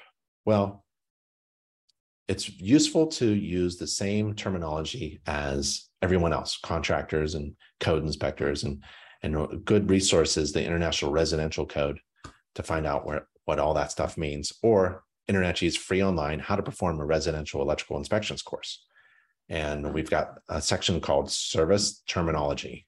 And we're going to talk about oh, service entrance cables, um, sheathing, um, point of connection, overhead service conductors, um, service drops, masts, laterals, meters, all that good stuff, GECs. And that's in the free online electrical course. You can just take the court, open it up, and just look at the first section where it just goes over terminology. So we have to inspect this the service drop, and that's right here actually. So there's the service line coming from the utility company, and it's attached attachment point is right here. It's a little blurry, but it's right there. And then overhead service conductors, we saw that in the attachment point at the house. When we were on the roof, that's the connection there, the attachment point, and the service entrance conductors and overhead conductors. And the service head, gooseneck, drip loops, we got that. Service mast, conduit, raceway. We don't have an underground, we have overhead. Um, electric meter and base, there it is. We saw that. Service entrance conductors, we got that and that and that. Main disconnect, that's the electrical panel that's coming up. And this is the main service disconnect and has to be clearly marked. It should be. Main disconnect must be either inside or outside the house, as close to the service conductors where they are, where they enter the house. Can't be in a bathroom, and no more than six breakers can be used to disconnect the service conductors. Panel boards, you have to inspect those. There's only one in this house. And overcurrent protection devices, that's circuit breakers and fuses. If that's an, if you find fuses, really should be replaced. And there's the panel there, the main panel in the basement. And it's labeled, got some label, it's Cutler hammer. That's the main panel with the disconnect. And this breaker has tape on it. Anytime I have a breaker with tape on it, something going on. Um, everything's filled, uh, I mean, sorry, everything's capped off. Um, they can expand if they wanted to, but this breaker has tape on it. And I bet it has something to do with that. Remember that electrical box on the outside of the house? Something's going on. I bet it's connected, but it's not my problem to diagnose. I just know we have a problem with that box underneath the bush on the outside, right? It's supposed to be GFCI protected too. I don't see that either. Service lines, you got some um, modern wiring and some older cloth wiring. It's okay. Um, you're not required to remove the dead front cover. Um, it's hazardous. You can get a good shock. Um, it's not high voltage, but you don't need to remove the dead front cover unless your local authority uh, that regulates home inspections, they require it. Um, but you don't have to. But I like to. I keep myself safe in doing it. And that breaker, I don't know why it's taped. It looks okay. I don't know. Um, this one um, isn't used. So I got an extra breaker here. Looks okay. Looks good. I see that. No defects there. See that. Okay. Service grounding and bonding. I don't see a rod on the outside. Upper end of the electrode should be flush with the ground or just below it. It's probably just below it. I'm not sure. If I can't observe it, I can't report upon it. I can't describe it. But if you find a grounding rod sticking up out of the ground, that's a defect. It should be pounded back in a little bit. But there's no grounding rod here. And bonding is required where needed to ensure electrical continuity and the ability to carry a fault current to a path to grounding. And the water metal pipe here um, is bonded to the service equipment enclosure. That's good. And all that stuff about grounding and bonding. If you're kind of weak in that knowledge, that's okay. Just go to that same electrical course and you go to the grounding systems. And we talk about what is grounding. It's grounding here, grounding electrodes, driven rods, corrosion, attachment, water pipes, jumpers, OOFers, UFers. So it's a really good course for electrical to build up your knowledge in electrical systems. You're supposed to inspect a representative number of switches like fixtures and receptacles, including AFCIs and GFCIs, and testing them, and smoke and carbon monoxide detectors. So we have an outdoor receptacle, has some damage, should be GFCI protected. That's a problem. And we're going to test the GFCIs with our little GFCI tester presence of smoke and carbon monoxide detectors. We've got some really old ones. They're battery operated. Ideally, they're they're interconnected. Modern homes would be. Smoke alarms must be powered by the building wiring and a battery backup. They should be interconnected so that when one alarm activates, all of them do. And each bedroom outside, uh, each bedroom outside each bedroom, a sleeping area, and on each story, including the basement, there should be a, a detector and carbon monoxide detectors should be installed for houses that have fuel fired appliances or an attached garage with an opening to the house. And we've got a fireplace here. And outside of each bedroom, inside of each bedroom with a fuel burning appliance, and they should be interconnected as well. So, a couple things on smoke and carbon monoxide. You have to describe the main service amperage rating if labeled and the type of wiring observed. And we got that. It's 100. One finger tells me 100 little trick there with my pictures and type of wiring, NMB, and some cloth. And report as a need of correction any problems with the service entrance conductors, insulation, drip loop, vertical clearances, um, unused breakers that was not filled, a presence of solid conductor aluminum branch wiring if visible, any tested receptacle which power wasn't pres present or cover wasn't in place or GFCI didn't trip and things like that. And the absence of smoke and carbon monoxide detectors. Foundation. It's 9:30. I'm an hour and a half in, and I'm getting to the structure in the basement.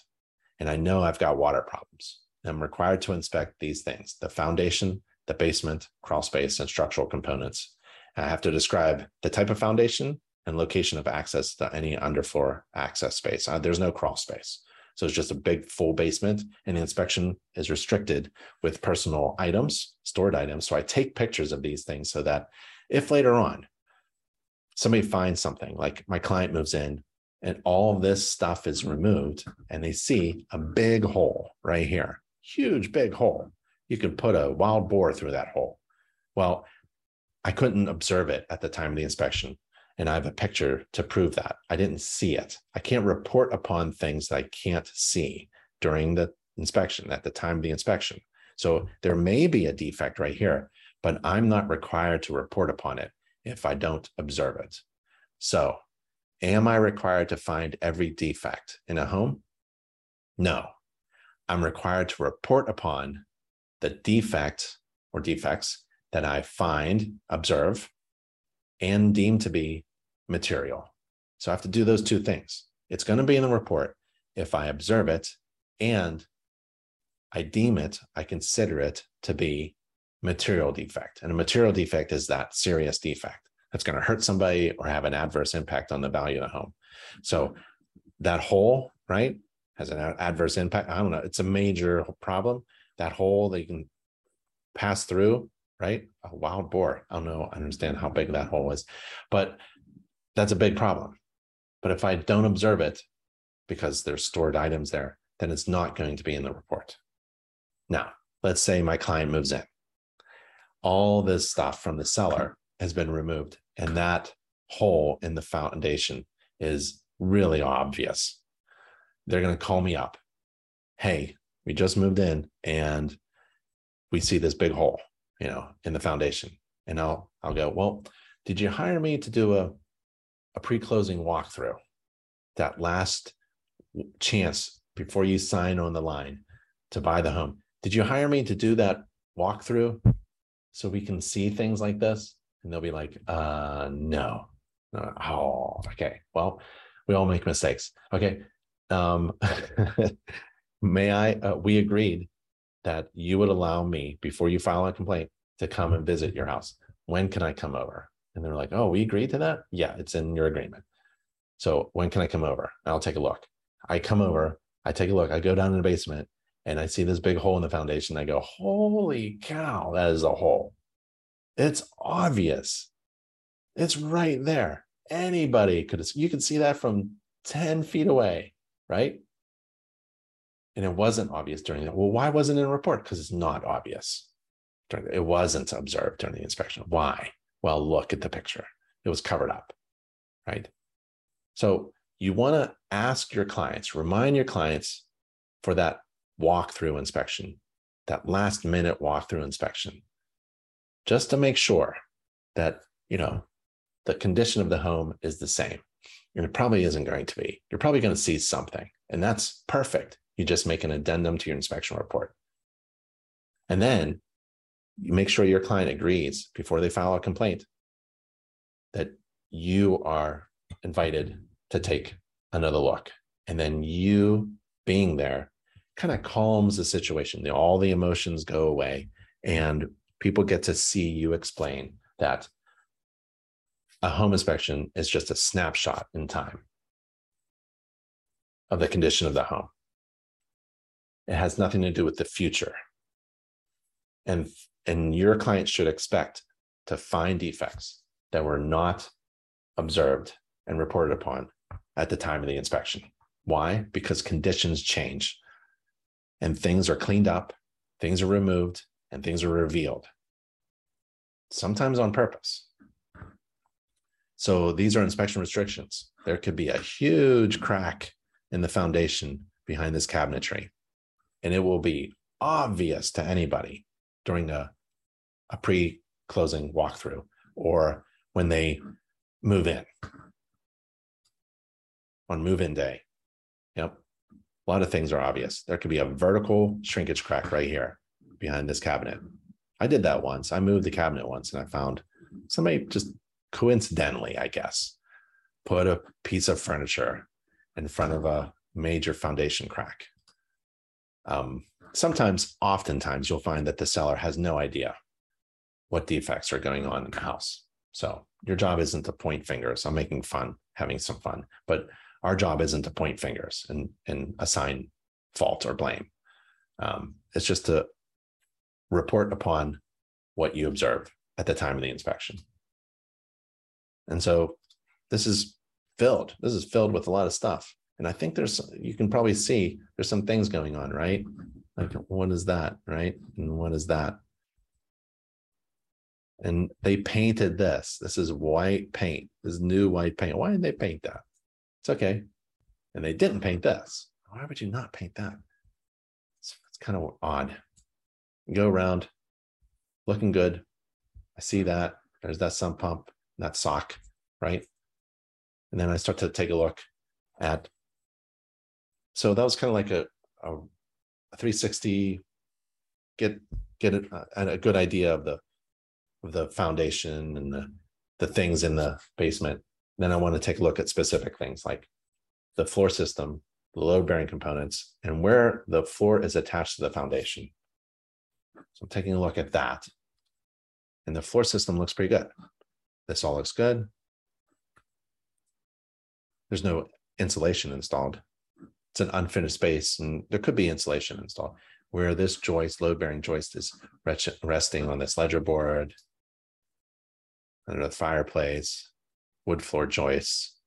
I'm looking for anything that destroys wood. At this house, I wasn't hired to do a wood destroying insect organism termite inspection, but I'm going to tap on these joists. I'm going to look for termites. In fact, I look for anything that destroys wood, including water, mold, fungus, and termites. I'll call them bugs. Looking, looks pretty good. Looks okay. Looking around. Oh, wait. I'm looking at the structure, but this ductwork here, if you take a look, is kind of hanging, right? Hanging down, and it's supposed to be connected to this floor vent area up here. So this is a rectangular opening in the floor, and this vent is supposed to be stuck up there, and they usually put some roofing nails um, sideways to attach this metal duct into this. So that's not so. It's a furnace, and like I bet this room isn't. It's a different climate than the all the others. I bet, right? And they're wondering why. Well, it's oh, here's another defect. I'm just going around the house and representative number of windows. This one is cracked and it has been duct taped. Thank goodness. And if you're wondering about how to inspect structural issues, we have a textbook. If you're into textbooks, we have textbooks. Um, there's college textbooks. It's InterNACHI.edu is a college. These are college textbooks. And you can search for concrete at any NACHI.org page, or you can take the structural issues for inspectors course. If you go to NACHI.org, at the top right corner, you can just type in search for concrete. You got concrete admixtures, visual inspection of concrete, the history of concrete, shrinkage cracks in concrete, constituent materials of concrete, concrete, it just goes on and on and on. I like visual inspection of concrete written by Nick, me, and Kenton, and it has some really good information there and great pictures of different types of cracks, especially shrinkage cracks, and what do they mean and how to inspect them. Um, and this is what we are required to report as a need of correction, observe indications of wood in contact with or near soil, observe indications of active water penetration. This is the fun part for me. And right here is foundation, poured concrete foundation, reinforced poured concrete foundation, um, and a separated concrete tile, uh, concrete floor. But bam, right there. That's indications, observed indications of active water penetration.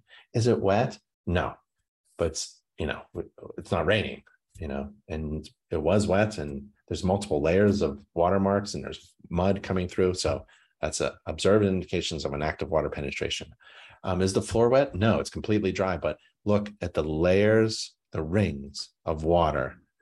So for some reason, this wall here is actually flowing in and it carries dirt with it and then it dries. And every time it rains, it comes in, puddles up, and then it dries, right? So this is a lot of fun. And it just makes sense now. Now I'm trying to put this all together and make a nice story about this house. And the story of this house is it has water problems, right? And there's observed indications of active water penetration in this house.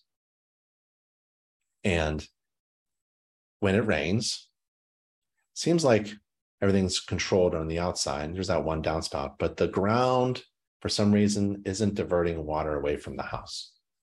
And they know this because they brought in soil and they've been working working on the window wells. And the window wells are not draining; they're filling up, and there's water going down the outside of the exterior foundation wall and then coming into the house.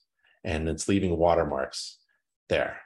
Um, telltale signs, right, of indications of active water penetration. In the sump pump, um, there's it's moist and damaged, and uh, um, um, it's uh, water intrusion, moisture intrusion. It's wet and it's wet to the touch, and it looks like there's water levels. And every time it rains, you can imagine it filling up and discharging outside somewhere along the foundation. Maybe it's recycling. Maybe it's not discharging away from the house. I mean, it's just discharging onto itself. That's the story of the house. And it can be fixed. Any water problems can be fixed. Um, and I think this one can be fixed. Um, it can be fixed with sump pumps, with new sump pumps, maybe larger holes and battery backups, and discharging away from the house, and some waterproofing and some grading, and maybe a concentration on the gutters. Maybe they need to be looked at. Maybe during a heavy rainstorm, those gutter guards, they're not really allowing water to go into the gutters and overflowing, and the window wells and the covers and things like that. And that's the story of the home. You tell that story to someone, and they're still going to buy the house. This is their dream home. You cannot kill a deal by telling the story. You are a home inspector, but essentially we're storytellers. We're sto- telling the story of the home. And this is the story of this home. And this story is okay for someone who loves this house and it's their dream home. And they spent an entire year, six months at least, finding the right place to live, finding the right neighborhood, finding the right school district, finding the right street, finding a home, going through open houses, finding a real estate agent, finding a lending institution, getting a, a, an approval, getting that deposit down, getting uh, it just on and on. There's nothing a home inspector can say to kill a deal. All you're doing is telling a story. Now, this person may be sensitive to mold or had an issue with moisture intrusion in another house in the past and they just can't get over this. Maybe. But ideally, in general, rule of thumb is home inspectors not kill dealers. They tell stories. And this is the story of this home. And this is the story I told. And it, it was a dream home. They're going to go in and fix it.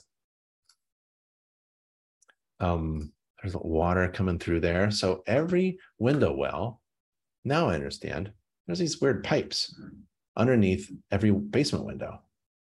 And it's because it was designed somehow I, I don't know because I, I, don't have a shovel and I'm not going to do it. But if I was the homeowner, this is what I told the homeowner: you get a shovel, you go in there, and you get a shovel, and you clean this all out and figure out where this pipe is. And it's supposed to be draining in there. I bet it's not, but it's not. That's the easy fix, right?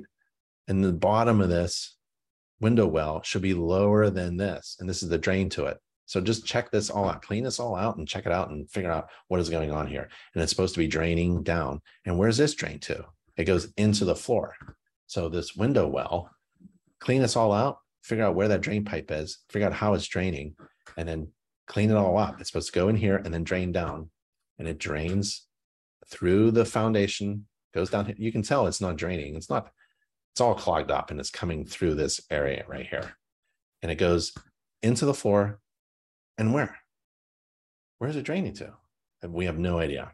I can't find a floor drain.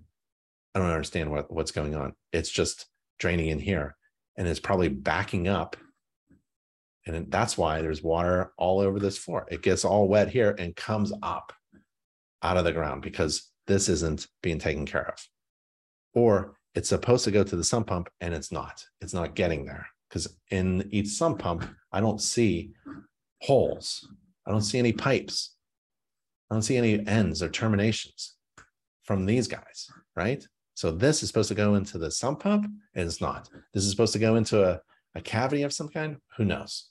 Is it working? No. This is an easy fix, actually. Now that you've fixed, figured it out, you can help your client with this story or not. I think after a while, you become a veteran like me. I've performed 10,000 inspections, and this is kind of fun. I understand what's going on, and I can give them the right direction into what to do and where to go and how to fix these things, right? it's going to take some um, sweat equity. And that sweat equity, they can get that back. There's a return on that investment for a homeowner. And it's a little fun because you get to really understand what is going on with the home. And that's how I would phrase it. Look, see, this is the pipe, this is the drainage pipe from that window, and right below it, this isn't sealed and it's not draining, it's not going into the pipe, it's coming out. This is slam dunk easy. This one might be actually working because there's no watermarks here, but I'd still dig this one out, right? And I think this is the one with the dense vegetation and there's no water going in here. It's kind of fun. You have to watch your time because we're two hours into it. We we still have to get to the attic, the interior, the bathrooms, the kitchen, the garage. There's a lot to do. So um, follow the standards of practice and you get to the attic and it's around 10 o'clock. And I know I've managed my time well. I'm two hours in and this is going really well. And I know I'm going to make money on this home inspection because I've calculated a profitable fee based upon a three hour inspection. And I'm about two hours in, I'm in the attic and I know everything's going well. My day is going to be great. I'm having a lot of fun because I just inspected the basement and I put everything together. I put the story together, and my client it still loves their dream home. So I, I'll tell my client, I'm going up in the attic. I'm gonna take a look at the under roof a structure. I'm gonna take a look at the insulation and ventilation, and I'll be right down. So in about 10 minutes, 15 minutes, I'll take a look. Maybe they can come up if it's safe. And it is safe because there's somewhat of a flooring here and here. I'll tell them not to actually step on the insulation. Some people actually did. It almost went through. And I'm looking where that chimney stack meets the roof. I don't see anything. I don't see any watermarks on the floor. The wiring looks good. The, the insulation looks good. Everything is looking good. The structure looks great. I don't see any wood damage from water penetration or roof leaks. Nothing. Looking around, I don't see mouse droppings or anything like that. Looks really good. But the roof fan, that has a problem. Can't get it to turn on. Someone's already been here. It's a bad picture. It's out of focus, but who cares? And it just won't turn on for me. Can't get it to turn on. Maybe I'm not doing it correctly. Happens all the time. Like I didn't, I didn't touch the button correctly. Okay, I didn't turn it correctly. I turned it the wrong way. All right, but at least it's in the report, and that seller can describe to the, my client that everything's okay. All right. You get up into the attic with a pull down stairs. These pull down stairs in a cold climate, and any climate really, should be insulated. And it's not, it doesn't even close tightly. So it's a huge energy waste. You're in the wintertime, you're heating up the house, the interior air is warm, it's light, and it's coming right up through this big hole. There's a three by six hole in the building envelope at the top of that envelope, and all that energy is going right up through this hole. It's a huge waste of energy. We just love to waste energy. We waste a lot of energy with our homes. That's why home inspectors are so important. That's one of the benefits of getting a home inspection. Every home should be inspected. Every home should be inspected every year as part of a home homeowner's routine home maintenance plan. But every home should be inspected now for energy, energy consumption, energy efficiency, energy deficiencies. Find those energy problems. We have to inspect the insulation in the unfinished spaces, including attics, crawl spaces, and foundation areas. There's the foundation area, there's the attic, no crawl space. Inspect the ventilation of unfinished spaces, including attics, crawl spaces, foundation areas. The attic fan, I couldn't get it to turn on.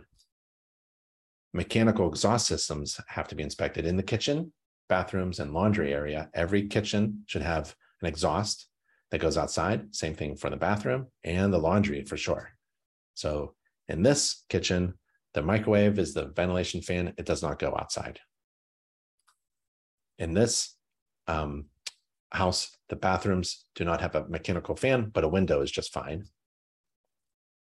If it doesn't have a fan and it doesn't have a window, that's no good. It has to have one of them. Both would be great because you don't want to open up in a cold climate your window all the time every time you uh, need it, let's say when you're going to the bathroom.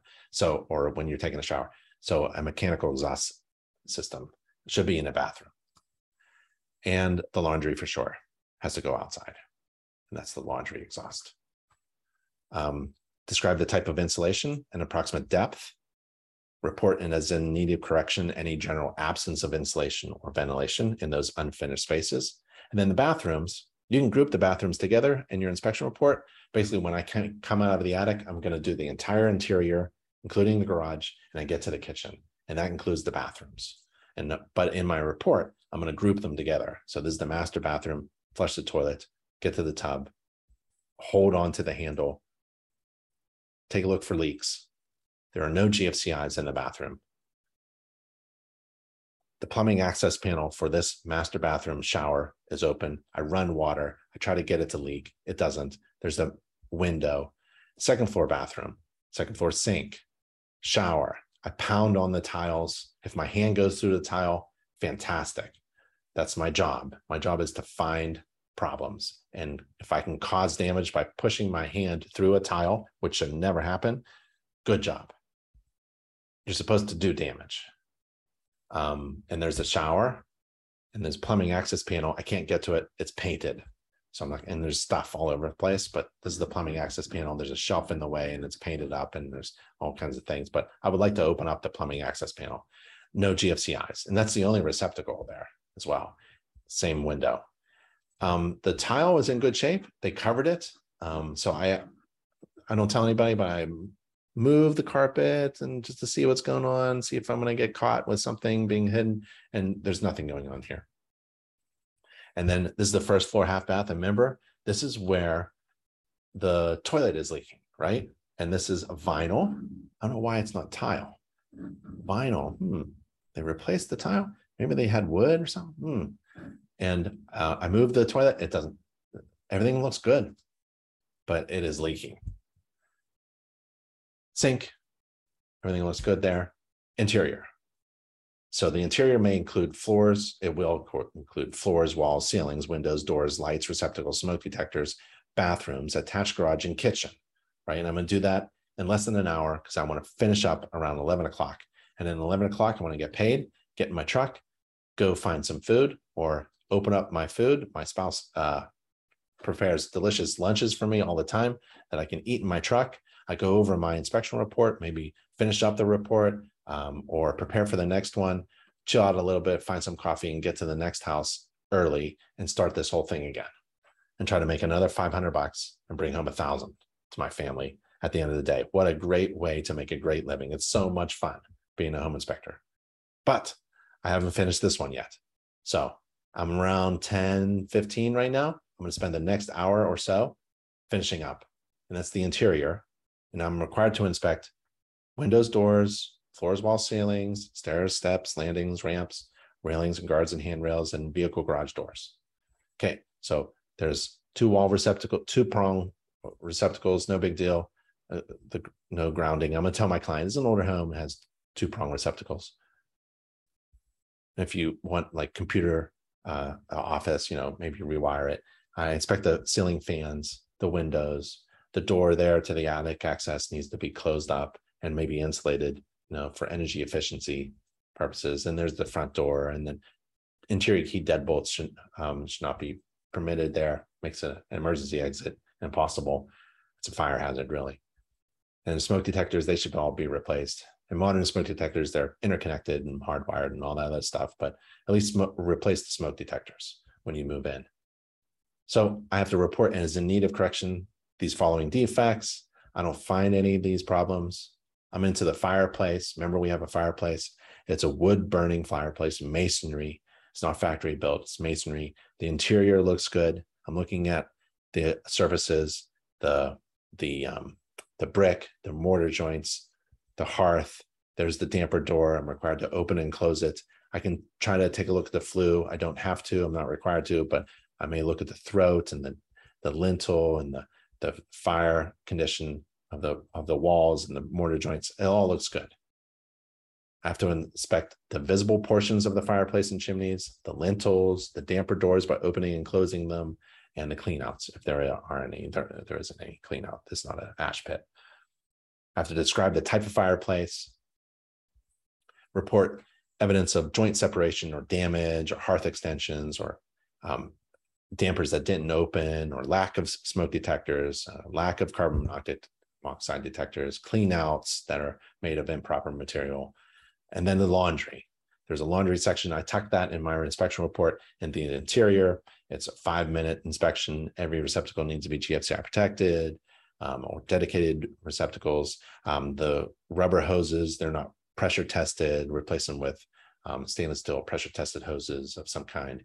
Um, looks like the electric dryer is in good shape and it's discharging outside um, run water at the laundry tub, There's no leaks there. There's a garage. Um, it's not actually attached to the house. There's no interior doorway. There's no fire door problems. There's no door in between the attached house, attached garage and the house interior. Um, that's why it's like attached. You know, it was added on to. That's why we had that different kind of roof section and um, things like that. So there's the manual garage door, opens and closes. There's an electrical connection that should be in a box and properly done. It's not. So a little defect there. It's easy to do. There's an exterior door at the back. There isn't a, a doorway through. It's masonry concrete block um, in between the house and the wall. So there's no fire problems. And there's no, uh, there's a window there, um, single pane window, and there's no, um, there's drywall on the ceiling. So there's no firewall breach problems. And I can't see everything. Like there could be termite damage here. There could be water damage here. I don't know. So that's why I take pictures of these corners of places. There's the other corner. I can't see what's going on here. There could be a, a hole is it's big enough for a wild boar to pass through. I don't know where I got that. I'm going to keep that though. And then uh, there's no garage door opener. Um, if you wanted to inspect a garage door opener in 10 steps, it's in the interior course of InterNACHI. So there's a checklist. Um, and then the kitchen. I end up in the kitchen. So I'm doing really well. I'm kind of happy. And you may want to include the kitchen in the interior section or a separate section in your report, but here's the kitchen there. When I get to the stove, I like to pull it to see if there's a safety feature. I run water at the sink, um, check under the cabinets. I run a short cycle of the dishwasher. If the dishwasher leaks on the floor, that's not my problem. I'll clean it up, but that's a defect. I'm supposed to find problems like that. Um, and then I test, test the GFCIs, make sure the exhaust goes outside, things like that. So the garbage disposal, that works, no leaks. The dishwasher runs, no leaks, tested GFCIs. There's one there that is not GFCI protected. I point to it for my picture. And then the stove is gas and the microwave works, but it doesn't exhaust outside. And then I go over the report and the summary and a review, and I finish off the story. And I tell the story of the house to my client, and they still love it the story really is it's got water intrusion problems.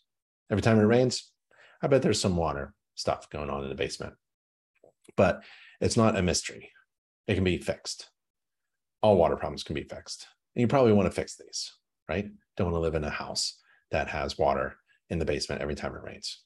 And that's about it. I'd move in, I'd buy it. Sounds good. Here's my report. I like to make it pretty with pictures and essential information. There's a table of contents, some general information about my client and who was there. Buyers were there, agents were there, who, who was there. And then I, you know, third page in, I want to make very clear about what really matters in a home inspection. And this is an article.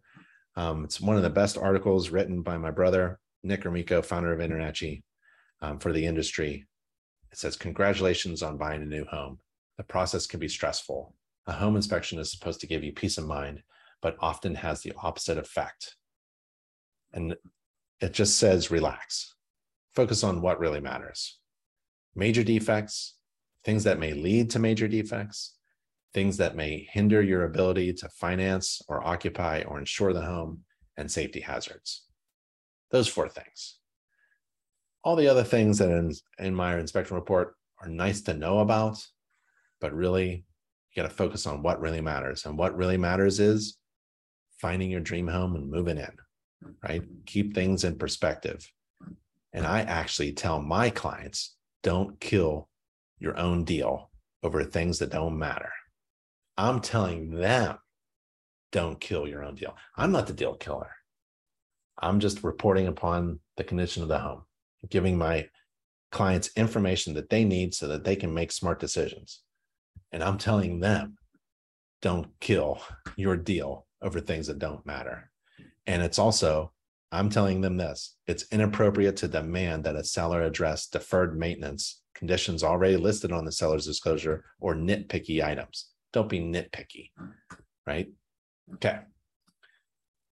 I talk about um, the scope and being concise. What I what I say, I, I say things like monitoring recommended, improvement and repair recommended. That means something that a homeowner can do, and correction and further evaluation recommended. That means we need a contractor, and the contractor is needed for the the moisture problems.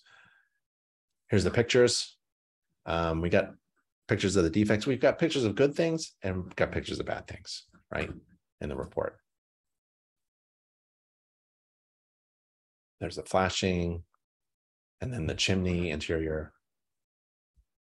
And there's the roof, roof covering materials, pictures of good stuff. There's me. I like pictures like this so that when somebody reads my report, they're like, oh, this this inspector gets all on the roof. And there's the roof fan. Remember that? Couldn't turn it on. And then the gutters.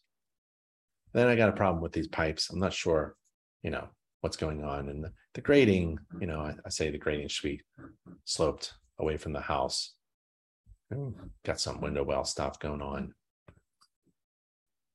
And the hose bibs, you know, some people make this a big deal right now. Like these other problems, they're not really problems at all. You know, you got to focus on what really matters, and that's the water stuff. This this is not even a problem. This GFCI thing and the tree, no big deal, right?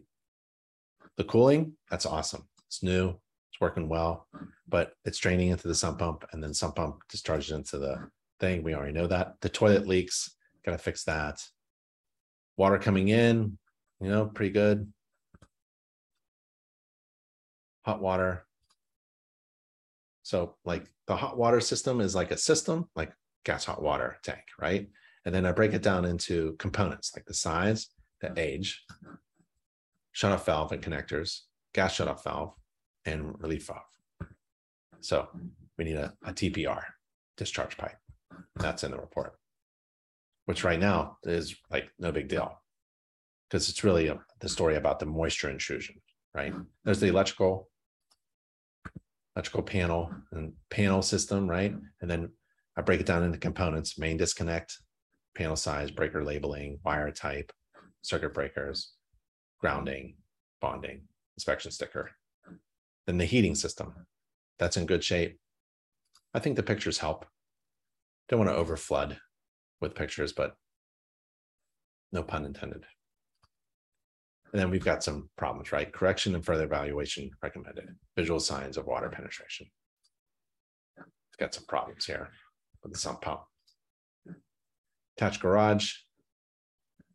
We need that electrical thing to be fixed.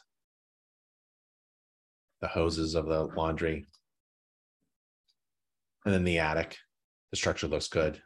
Had roof leaks in the past. Just, I know, this is commonly found in older homes. I'll just read you what I read. And by the way, you can take any of my inspection reports and copy paste the heck out of it, right? I don't recommend using my exact words because I speak in a certain way. Um, slight dyslexia, so I just speak in like in different ways. So uh, what you want to do is compare your inspection report with master inspectors, and you have my permission to take any words from me and use them as your own. But um, you should write your reports as you speak. So your client feels this flow, like you were inspecting in a certain way, and now you're reporting in a certain way. But I'll just pick one paragraph. Um, I said the house had roof leaks in the past, indicated by the watermarks or stains on the roof decking and the components here and there, visible from the attic space. This is commonly found in older homes. No major structural damage. Ask the seller about prior roof leaks monitoring is recommended. I'm not freaking people out. You know, it's an older home, probably leaked in the past. No big deal. Uh, bathrooms. There's the bathrooms, all the toilets. I don't know why they put that blue stuff in there for my inspections, but they they think it's kind of neat. And then uh, the bathroom fan doesn't go outside and exhaust. I mean, the kitchen doesn't go outside. Um, and I did have an infrared camera, but I didn't put the infrared picture in my report. But I did have an infrared camera shot of the attic insulation, and there's missing missing insulation at the attic stairs, the pull down stairs, and the interior stuff. Not many pictures. There's a cracked window pane in the basement, right? An abbreviated summary of the standards of practice. I like to give my clients the actual standards of practice by linking them live to NACHI.org SOP so that we're all on the same page. And in the agreement, I ask them to read uh, the standards of practice and agree that they have read the standards of practice and understand um, everything in the standards of practice. And if they didn't, they had time to ask me so that I set their expectations so that when they maybe find a problem later on, um, I will we will have already we'll be on the same page that um, they'll say something like, well, my contractor ripped open all the drywall and they, they found things inside that wall like termite infestation and you didn't see it. Well, the standards of practice. You agreed that you read the standards of practice and it clearly states that I'm not required to find defects inside walls, right? Uh, illustrations. InterNACHI's gallery is fantastic. It makes my inspection reports look a heck of a lot better. Look at this. I mean, this is a really nice illustrations about shingles, three tab shingles, grading around the property, um, that hose bib. We have it in Spanish as well. Um, gas tank illustration that all the components and this is what is missing here this tpr valve temperature pressure relief valve it's on the side. And it just looks like the picture that i took right with my finger pointing and now it's a red arrow in a really nice illustration. Um, and there's the humidifier really old humidifier that, that describes everything about the components of the humidifier right? That's really nice. And then there's a report conclusion right? Um, and a reminder about pre-closing walkthrough I'll have an automatic email and or text that um, reminds my client to hire me again. I can do it for free or maybe for 100 bucks um, as a pre-closing walkthrough to find those defects that weren't observable during the ins actual inspection. And then I tell them if you're if you're not going to hire me, do these 10 things. When you walk through the house, don't just look around. Um, tell the agent, I'm going to do these 10 things, right? I'm going to check the heating system. I'm going to operate the appliances. I'm going to run water. I'm going to operate all these things, smoke detector, and ask this and read the seller's disclosure one more time, right? So this is pre-closing. Uh, ideally, I would be with you, but if you're not, I'm going to give you 10 things to do, right? And then if there is any complaint, like, hey, uh, you know, I just moved in and the gas stove doesn't turn on. Well, did you read the report? Yeah. Did you do number two? Operate all appliances in your pre-closing walkthrough. Okay. This is a letter that I leave on the kitchen counter for the seller or the property owner. And it says, we understand that the home inspection can be a stressful process, right? That's a nice first sentence. We make every effort to uh, respect your home and leave it as we found it. All of the inspectors wore indoor shoes only. We wore those kind of shoes. And so there are, if there's a, if there's a shoe mark on a white carpet, wasn't us. And then we touch these things, but you may want to look, right? I once had a, a client, a seller, call me up and said his um, his blind was askew. I didn't even know what that meant, but you know, I leave this here so that my sellers, um, you know, I think I think this generated a lot of money for us we left this letter for this is ideally a, a piece of marketing. It's, I mean, it's a CYA, but it's also a piece of marketing. A lot of our clients were sellers. And I think this letter, as it's written, is really nice. And the seller goes, hmm, you know, we should probably hire them because most sellers are moving in the neighborhood, right? Or not too far away. Sometimes they're upgrading or downgrading. Maybe they're moving across the country, but a lot of them just move within and so in, your market. So you may want to have a leave behind. You know, InterNACHI's uh, has an e-commerce site, Inspector Outlet, and they have this like little box, a gift box, and you can put stuff inside the gift box and leave it for the seller. That's really cool. And that's at inspectoroutlet.com, inspectoroutlet.com. Get paid.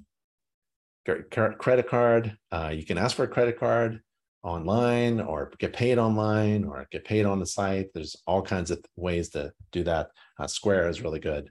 You know, that thing you just swipe or you hold your card uh, uh, up to it. It's really great to get paid.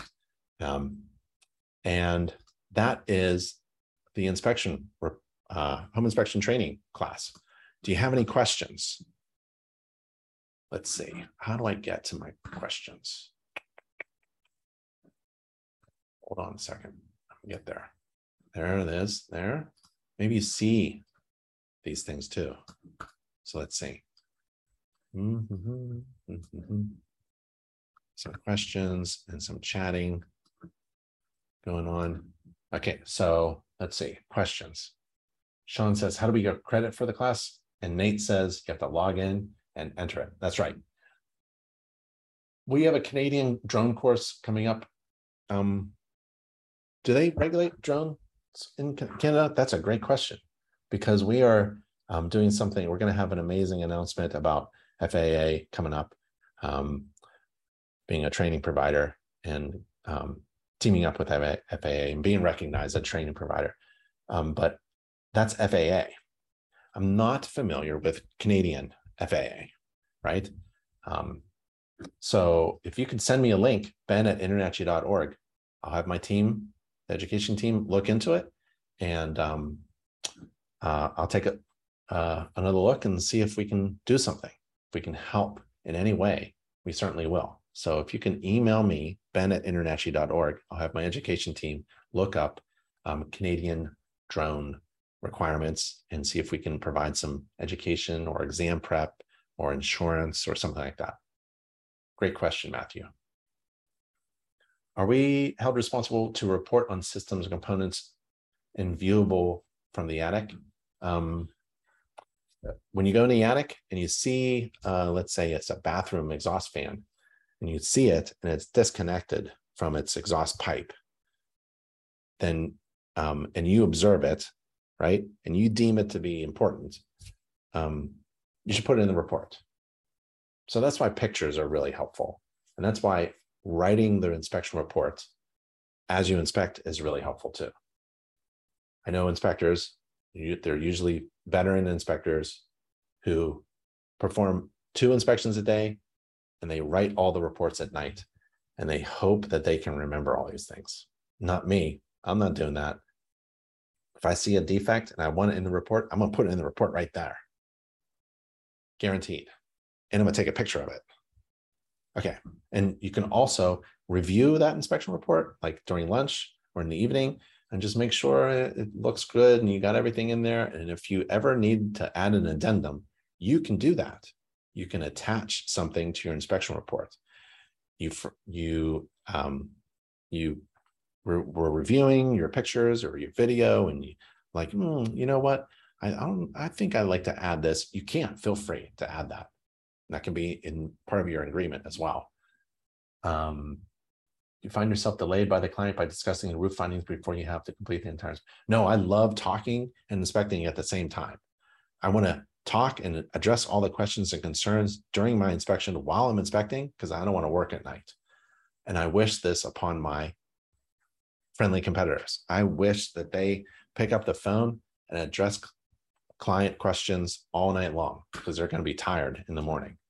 And I'm not. I'm going to be fresh and I'm going to be doing a great job. So I don't want to be delayed at all. I won't be delayed. I'll be delayed at night if I don't address my clients' questions and concerns during the day, right? So I want to get everything, I want to do all my work during the day. Um, how about phrases and comments for reporting? Yep, you can use my reports. You can also, um, if you want to email me, I can send you to a bunch of home inspection reports. Um, go back to home inspection checklist. Remember that page with the checklist, furnace checklist? You scroll all the way down, all the way down, and you get to home inspection sample reports, home inspection sample reports link. Here's a bunch of home inspection sample reports, and all of these inspectors, certified master inspectors, have permitted you to download the reports and use them to improve your own reports. So we have a bunch of reports here. So you can use them, compare them, and use what they say in their reports um, for your reports to make your reports better. Okay, Amelia? Um, it's recommended to accept payments prior to the inspection. I don't know anybody who does, but you can actually. If you have a scheduling system or use Square, you can, and somebody, um, you know how you reserve um, some restaurants that are really fancy, they ask you for $5 or $25 down or put your credit card information to reserve your spot. You can do that for um, your clients.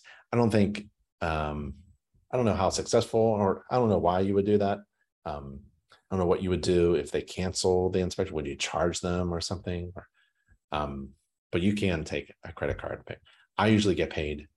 Um, my brand was you, you don't have to pay me until you're absolutely happy with the inspection service. So I do the service first and then I get paid. And that's how most services are done. You know, you get paid after you perform the service. Um, for, regarding the sump pump pipe to the sanitary, how, how do you word this in a report? Oh, we should go back to the report.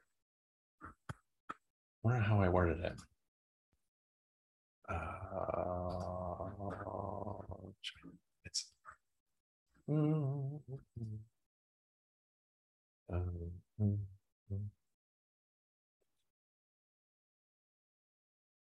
uh, the rear sump pump is discharging into the sewer line, not allowed by plumbing code violation. The sump pump would be should be discharging outside. This is improperly overtaxing the sewer system with groundwater. And it's under uh, correction and further evaluation recommended by a contractor. Um, is it common for home, home homeowners to hire a home inspector for proper maintenance of the house? No, it's not common. Darn it. It should be. That's my goal. I want every homeowner to hire a home inspector as part of a maintenance program. Good question, but it's not common. That is the problem. And if you go to other countries, actually, a home inspection is not common during a real estate transaction. It's only in the United States and Canada where it's common. Um, we spent years educating the public, decades, about the value of getting a home inspection before you buy a house or a commercial property. So that's pretty much standard now. But um, in in Europe or other countries, South America, that's not common at all. Um, let's see, South Africa, somewhat common, Australia, a little bit. Um, but yep, uh, it takes education. So if you're in a country where, you know, or if you're in an area where home inspections are not common, you have to start educating real estate agents. Do a couple free inspections, do several free inspections for several real estate agents and tell them this is a pretty cool thing, you know. Um, if you cause damage, who's responsible for it? Um, uh, well, here's what I'm gonna do. I'm gonna take you to. I'm not. I'm not gonna pay for anything. I was once at an ASHI meeting. I went to an ASHI meeting once. Chapter invited by a friend, and there was somebody who was telling a story of a home inspection. See where where is that? And they did a home inspection. They turned on the dishwasher, and dishwasher leaked all over the floor. And they said that they um, solved the issue. And we are like, wow, how did he solve the issue? What, what, what do you mean solve the issue? Said, I bought him a new dishwasher. Said, uh, that's not how you solve an issue. That's not your problem. You didn't break the dishwasher. You just turned it on. You observed. You did normal operating controls and it leaked all over the floor. You're not supposed to buy a dishwasher because of that. So if you're using normal operating controls and following standards of practice and something breaks, you're not responsible for that yeah. So that was a that was a very enlightening ASHI chapter meeting. Um exceed. Let's see. Exceed. So um there's an article here that says to exceed or oh no no that's not it. It's damage. Damage. Damage.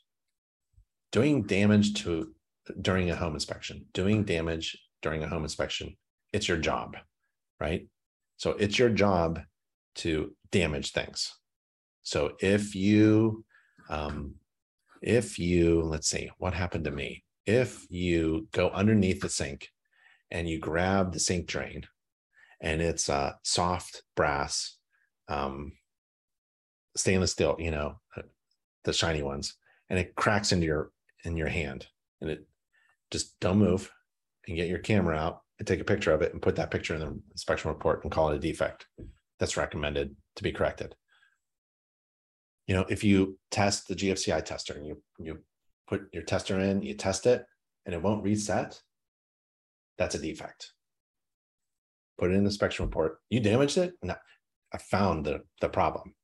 Take a picture of it and put it in inspection report. Right? If you um, pull down the attic stairs and the whole thing just falls down, right? Oh, you push the garage door button opener and it goes up, and then you push it again and to come back down and it pops off the rail and it falls like that. Put an inspection report as correction and further evaluation recommended. All those things happened to me. I didn't pay for any of that. Now, hold on. If you chip trip a GFCI in the garage and there's a, a cooler filled with wine and you forget to reset it, you cause damage and you should probably buy some wine. And I did that as well. I came over with extra wine, $100 and flowers, and it made everyone feel good. And I apologized and I made everybody whole.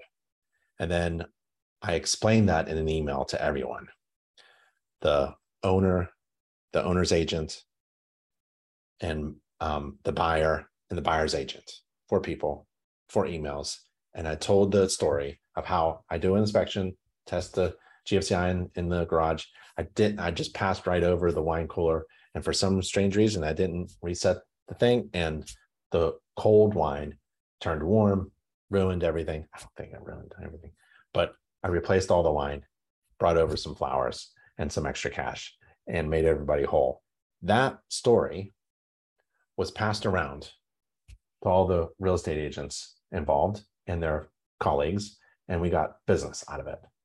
If you do make a mistake and you make everybody whole, don't keep it a secret. Tell everybody that you make everybody whole when there is a mistake and you do damage that is your responsibility. But man, if you're using normal operating controls and you're following the standards of practice, that's your job to find problems, you know? That's who's responsible, not you. Um, good question, Jason. What type of equipment do you use to bring backups for an inspection? Oh man, I got a ton of equipment and ton of backups, and I charge everything, and I charge the things that are backed up right? That's the that's the hard one. Charging everything, making sure everything's charged. What type of equipment do you bring backups to, for to an inspection? I got extra of everything. I got two of everything. Two infrared cameras, two flashlights. I got a ton of GFCI testers and voltage testers. Um, you know, and even a backup computer system and printer. I like a printer with me. Um, so everything's backed up, even pants. I got extra shirts. Um, so, and in between jobs, you know, you need an extra shirt. And if you rip your pants, you need an extra pants and knee pads and shoes and everything and deodorant and gum and mints and things like that. Uh, do you have any recommendations specific for a type of camera you use? Uh, your phone It's the best. Phone works on your software. If you're invest, if you uh, are thinking about buying software, home inspection report software, and it doesn't operate on your phone, uh, consider something else. Um, South Carolina is regulated by ASHI inspectors. Yep. Do you recommend any courses to sharpen inspectors that aren't held to NACHI standards? Do you recommend any courses to sharpen inspectors that aren't held to NACHI standards? Um, not sure. Do I recommend any courses? NACHI.org slash South Carolina. We have a page about how to become a home inspector in South Carolina. It's difficult. They have um, there's there's a two part exam, um, and so we provide um, materials to help you prepare for that exam, and we also have CE courses approved by the state to renew your state license we also have insurance for inspectors in South Carolina. We have a couple chapters in South Carolina. We have mentors in South Carolina. You can find other inspectors in South Carolina. You click this button, you can find all the inspectors in South Carolina. There they all are. Oh, James Jennings. Where's the, uh, must be new. No, James, you, not a new. you really should have um, your profile updated so that you can get your phone number and your logo here and your website here, James. So let's go back. How about Christopher Walton? Christopher, same thing. You need a website, right? And you need a logo and you got to get your profile updated. Chet, capitalize your first letters of your name. Good logo. Here's your website. Ah, I like your website. This is a great website. I love American Eagles and flags. Veteran owned. Thank you. Myrtle Beach's most thorough home inspector. We would be honored to inspect your home. This is a great website. I love it. InterNACHI certified. You got your website designer to embed those logos on your website. Love it. Chat. That's great. Standards of practice. Um, th- th- this is uh, oh, okay, got it. That's beautiful. That's a great website. What really matters in a home inspection, location and hours. That's really cool. My qualifications. I'm a certified professional inspector. That's amazing. That's really good. I like this website. Um, yeah, I was just looking.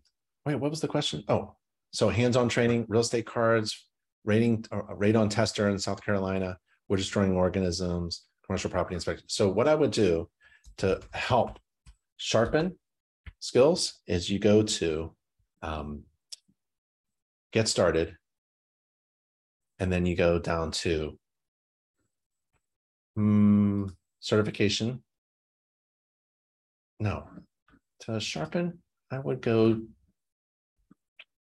I'd go here, nachi.org slash CPI hyphen requirements. This is the requirements to become a certified home inspector. And you want to become a certified home inspector in addition to being a licensed inspector in South Carolina. Because when you are a licensed inspector in South Carolina, or a licensed inspector in Florida, or a licensed inspector in Arizona or Texas, but half the country, you have to get a license. Having a home inspector license means that um, you've met the absolute minimum legal requirements to perform a home inspection. And that's a pretty low bar. If I had a license, and I do, I'm a licensed home inspector in many states, including Florida. Um, uh, that license means almost nothing. It means that you are um, meeting the absolute legal minimum standard to be an inspector. Well, why would somebody hire you?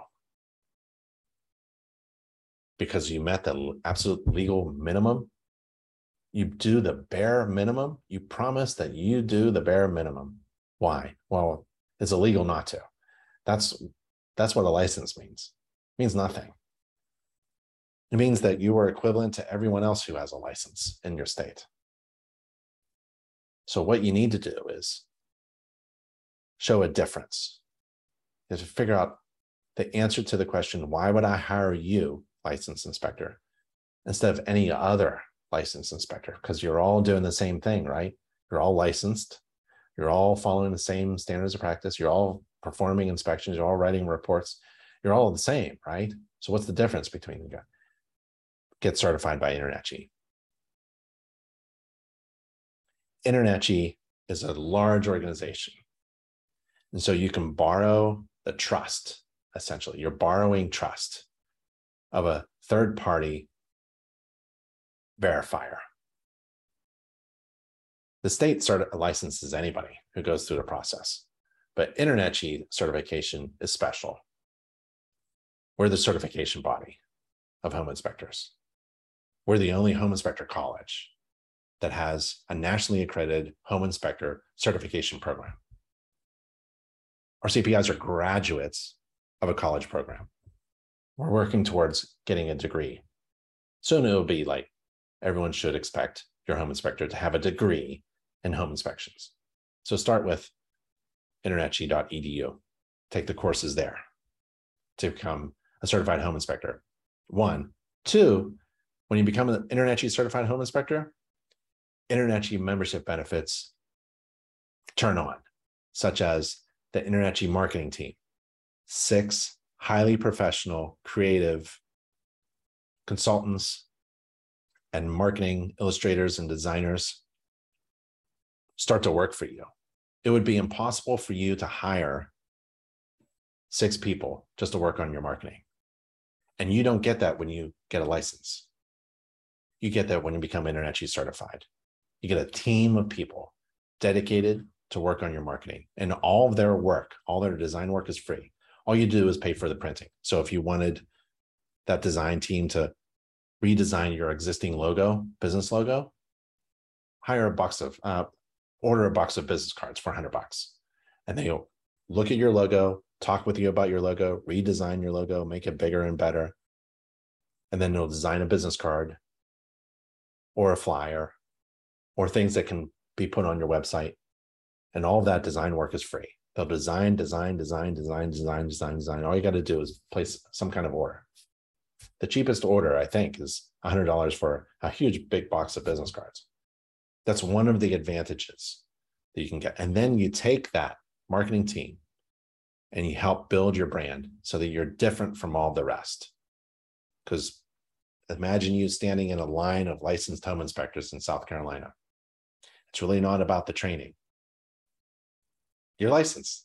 Go do a home inspection. That's what the state said. You got a license, do a home inspection. You don't need to learn anymore. Go do a license. You have to do your continuing education to renew. But go ahead. So you're a business owner. You have to think, well, how am I going to be successful and make a great living in business? Start your marketing so you can distinguish yourself from all the rest. So, in a field of licensed inspectors in South Carolina, you're the only one standing. Everyone has to sit down because you're different from all the rest. And there's several ways to do that. And we list them at this URL, nachi.org slash everything.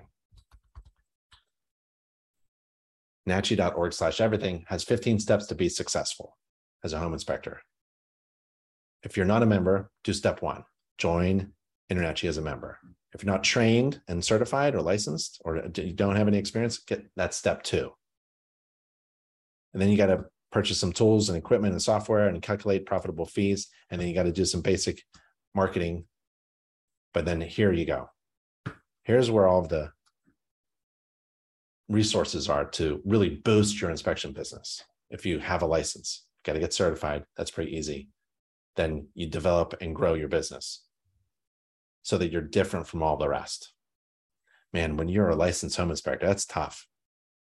Because brand new home inspectors who have a license are equivalent to you. You've been securing your market for 30 years as a licensed home inspector in South Carolina, and a new person comes up. And now he or she is equivalently licensed to do exactly what you've been doing for the past 30 years. But they are going to run the race of marketing. Well, you thought your license would help you with that. It doesn't secure anything, doesn't guarantee anything. So the training that I recommend is all about business and marketing strategies because you're going to go out of business soon if you don't market yourself as something different than all the other licensees. I think that's my recommendation. You got to take a business and marketing course, and InterNACHI has those. I have them all over the place. Yep. Okay. Uh, boy, where am I? This is chat's chat, and this is questions. Should I go from the bottom up? Where where am I? So in my first month, what are the most successful marketing tips you have found to get your name out there? I would go to nachi.org slash webinar. there's it's a it's a big you know it's a big question so i would go to nachi.org slash webinars. brandon nachi.org slash webinars. okay nachi.org slash webinars and you scroll down to the search and you type in marketing and it's the be the best burger in town thumbnail right it's the business and marketing webinar webinar for home inspectors it has a burger on it right? Because you essentially want to be the best burger in town. That's um, that's my recommendation. You watch that video and then you email me, ben at with any of your questions, and I'll help you. There's so many tips in that webinar It's just too many to go over right now. But um, I would say watch that webinar, take notes, and then email me if you have any questions. First month. Get to InterNACHI's marketing team, order a box of business cards, right? And get that kicking. And then do step five of NACHI.org slash everything. Watch that. I'd watch that, right? I'd also register for this, a free coaching session with me at nachi.org slash webinars. But I would go to um, nachi.org slash everything, nachi.org slash everything, and do number five. Get a domain. If you click number five, you jump down the page. Get a domain, get a logo, put that logo on your website, get a website, update your InterNACHI profile, um, update your listings. Then you get a business profile with Google and you get a Google review system going. I would do that first first month. Um, do you need insurance to start home? No, uh, but InterNACHI has insurance, nachi.org slash insurance has an insurance company. Say if you do free inspections for practice, if you don't have insurance, you miss something, right? Um, so just, you can get in, insurance. Um, you get a local business attorney as well to advise you, um, but um, you don't have to have um, a E&O insurance, okay? to do home inspections or free inspections. What if you damage the brass sink piping and the seller states that it wasn't like that before you damage? I think we went over that brass. Ah, um, we went over that soft brass, stainless steel soft brass. Um, what do you recommend for a pull and digital camera to do a roof inspection? Um, Sean says iStick. Okay. Uh, Matthew the Q&A. I know that InterNACHI has insurance partners and yours, is there any progress? Yep. They keep talking about Canada. Um, it's not InterNACHI that is delaying this. It's the government of Canada that makes it difficult. Um, so um, we're doing our best, doing our best. Uh, well, I think that's it. What do you think? That was two and a half hours. That was a pretty good class. I like that a lot. Um, and I really enjoyed it. Really enjoyed it. Thanks for coming to class. Um, thanks for asking questions. Um, I'm always available. This is all I do. I love it. I've been teaching for decades now. And if you ever need me or anybody on staff, um, we're all at the contact page, nachi.org slash contact, or go to any nachi.org page and go to the contact page and we're all there. We all work for you. We all want you to be successful in your business and in your endeavors. And you want to uh, get a good education. Well, Home Inspector College is the best place to go. And um, just feel free to reach out. Thank you so much. And really stay safe and healthy, everybody. Just stay safe and healthy, everybody. Go go back home after the inspection. That's the most important thing. And have fun um, making a great living as a home inspector and uh, I'll talk to you later. All right, everyone. Bye. See you later.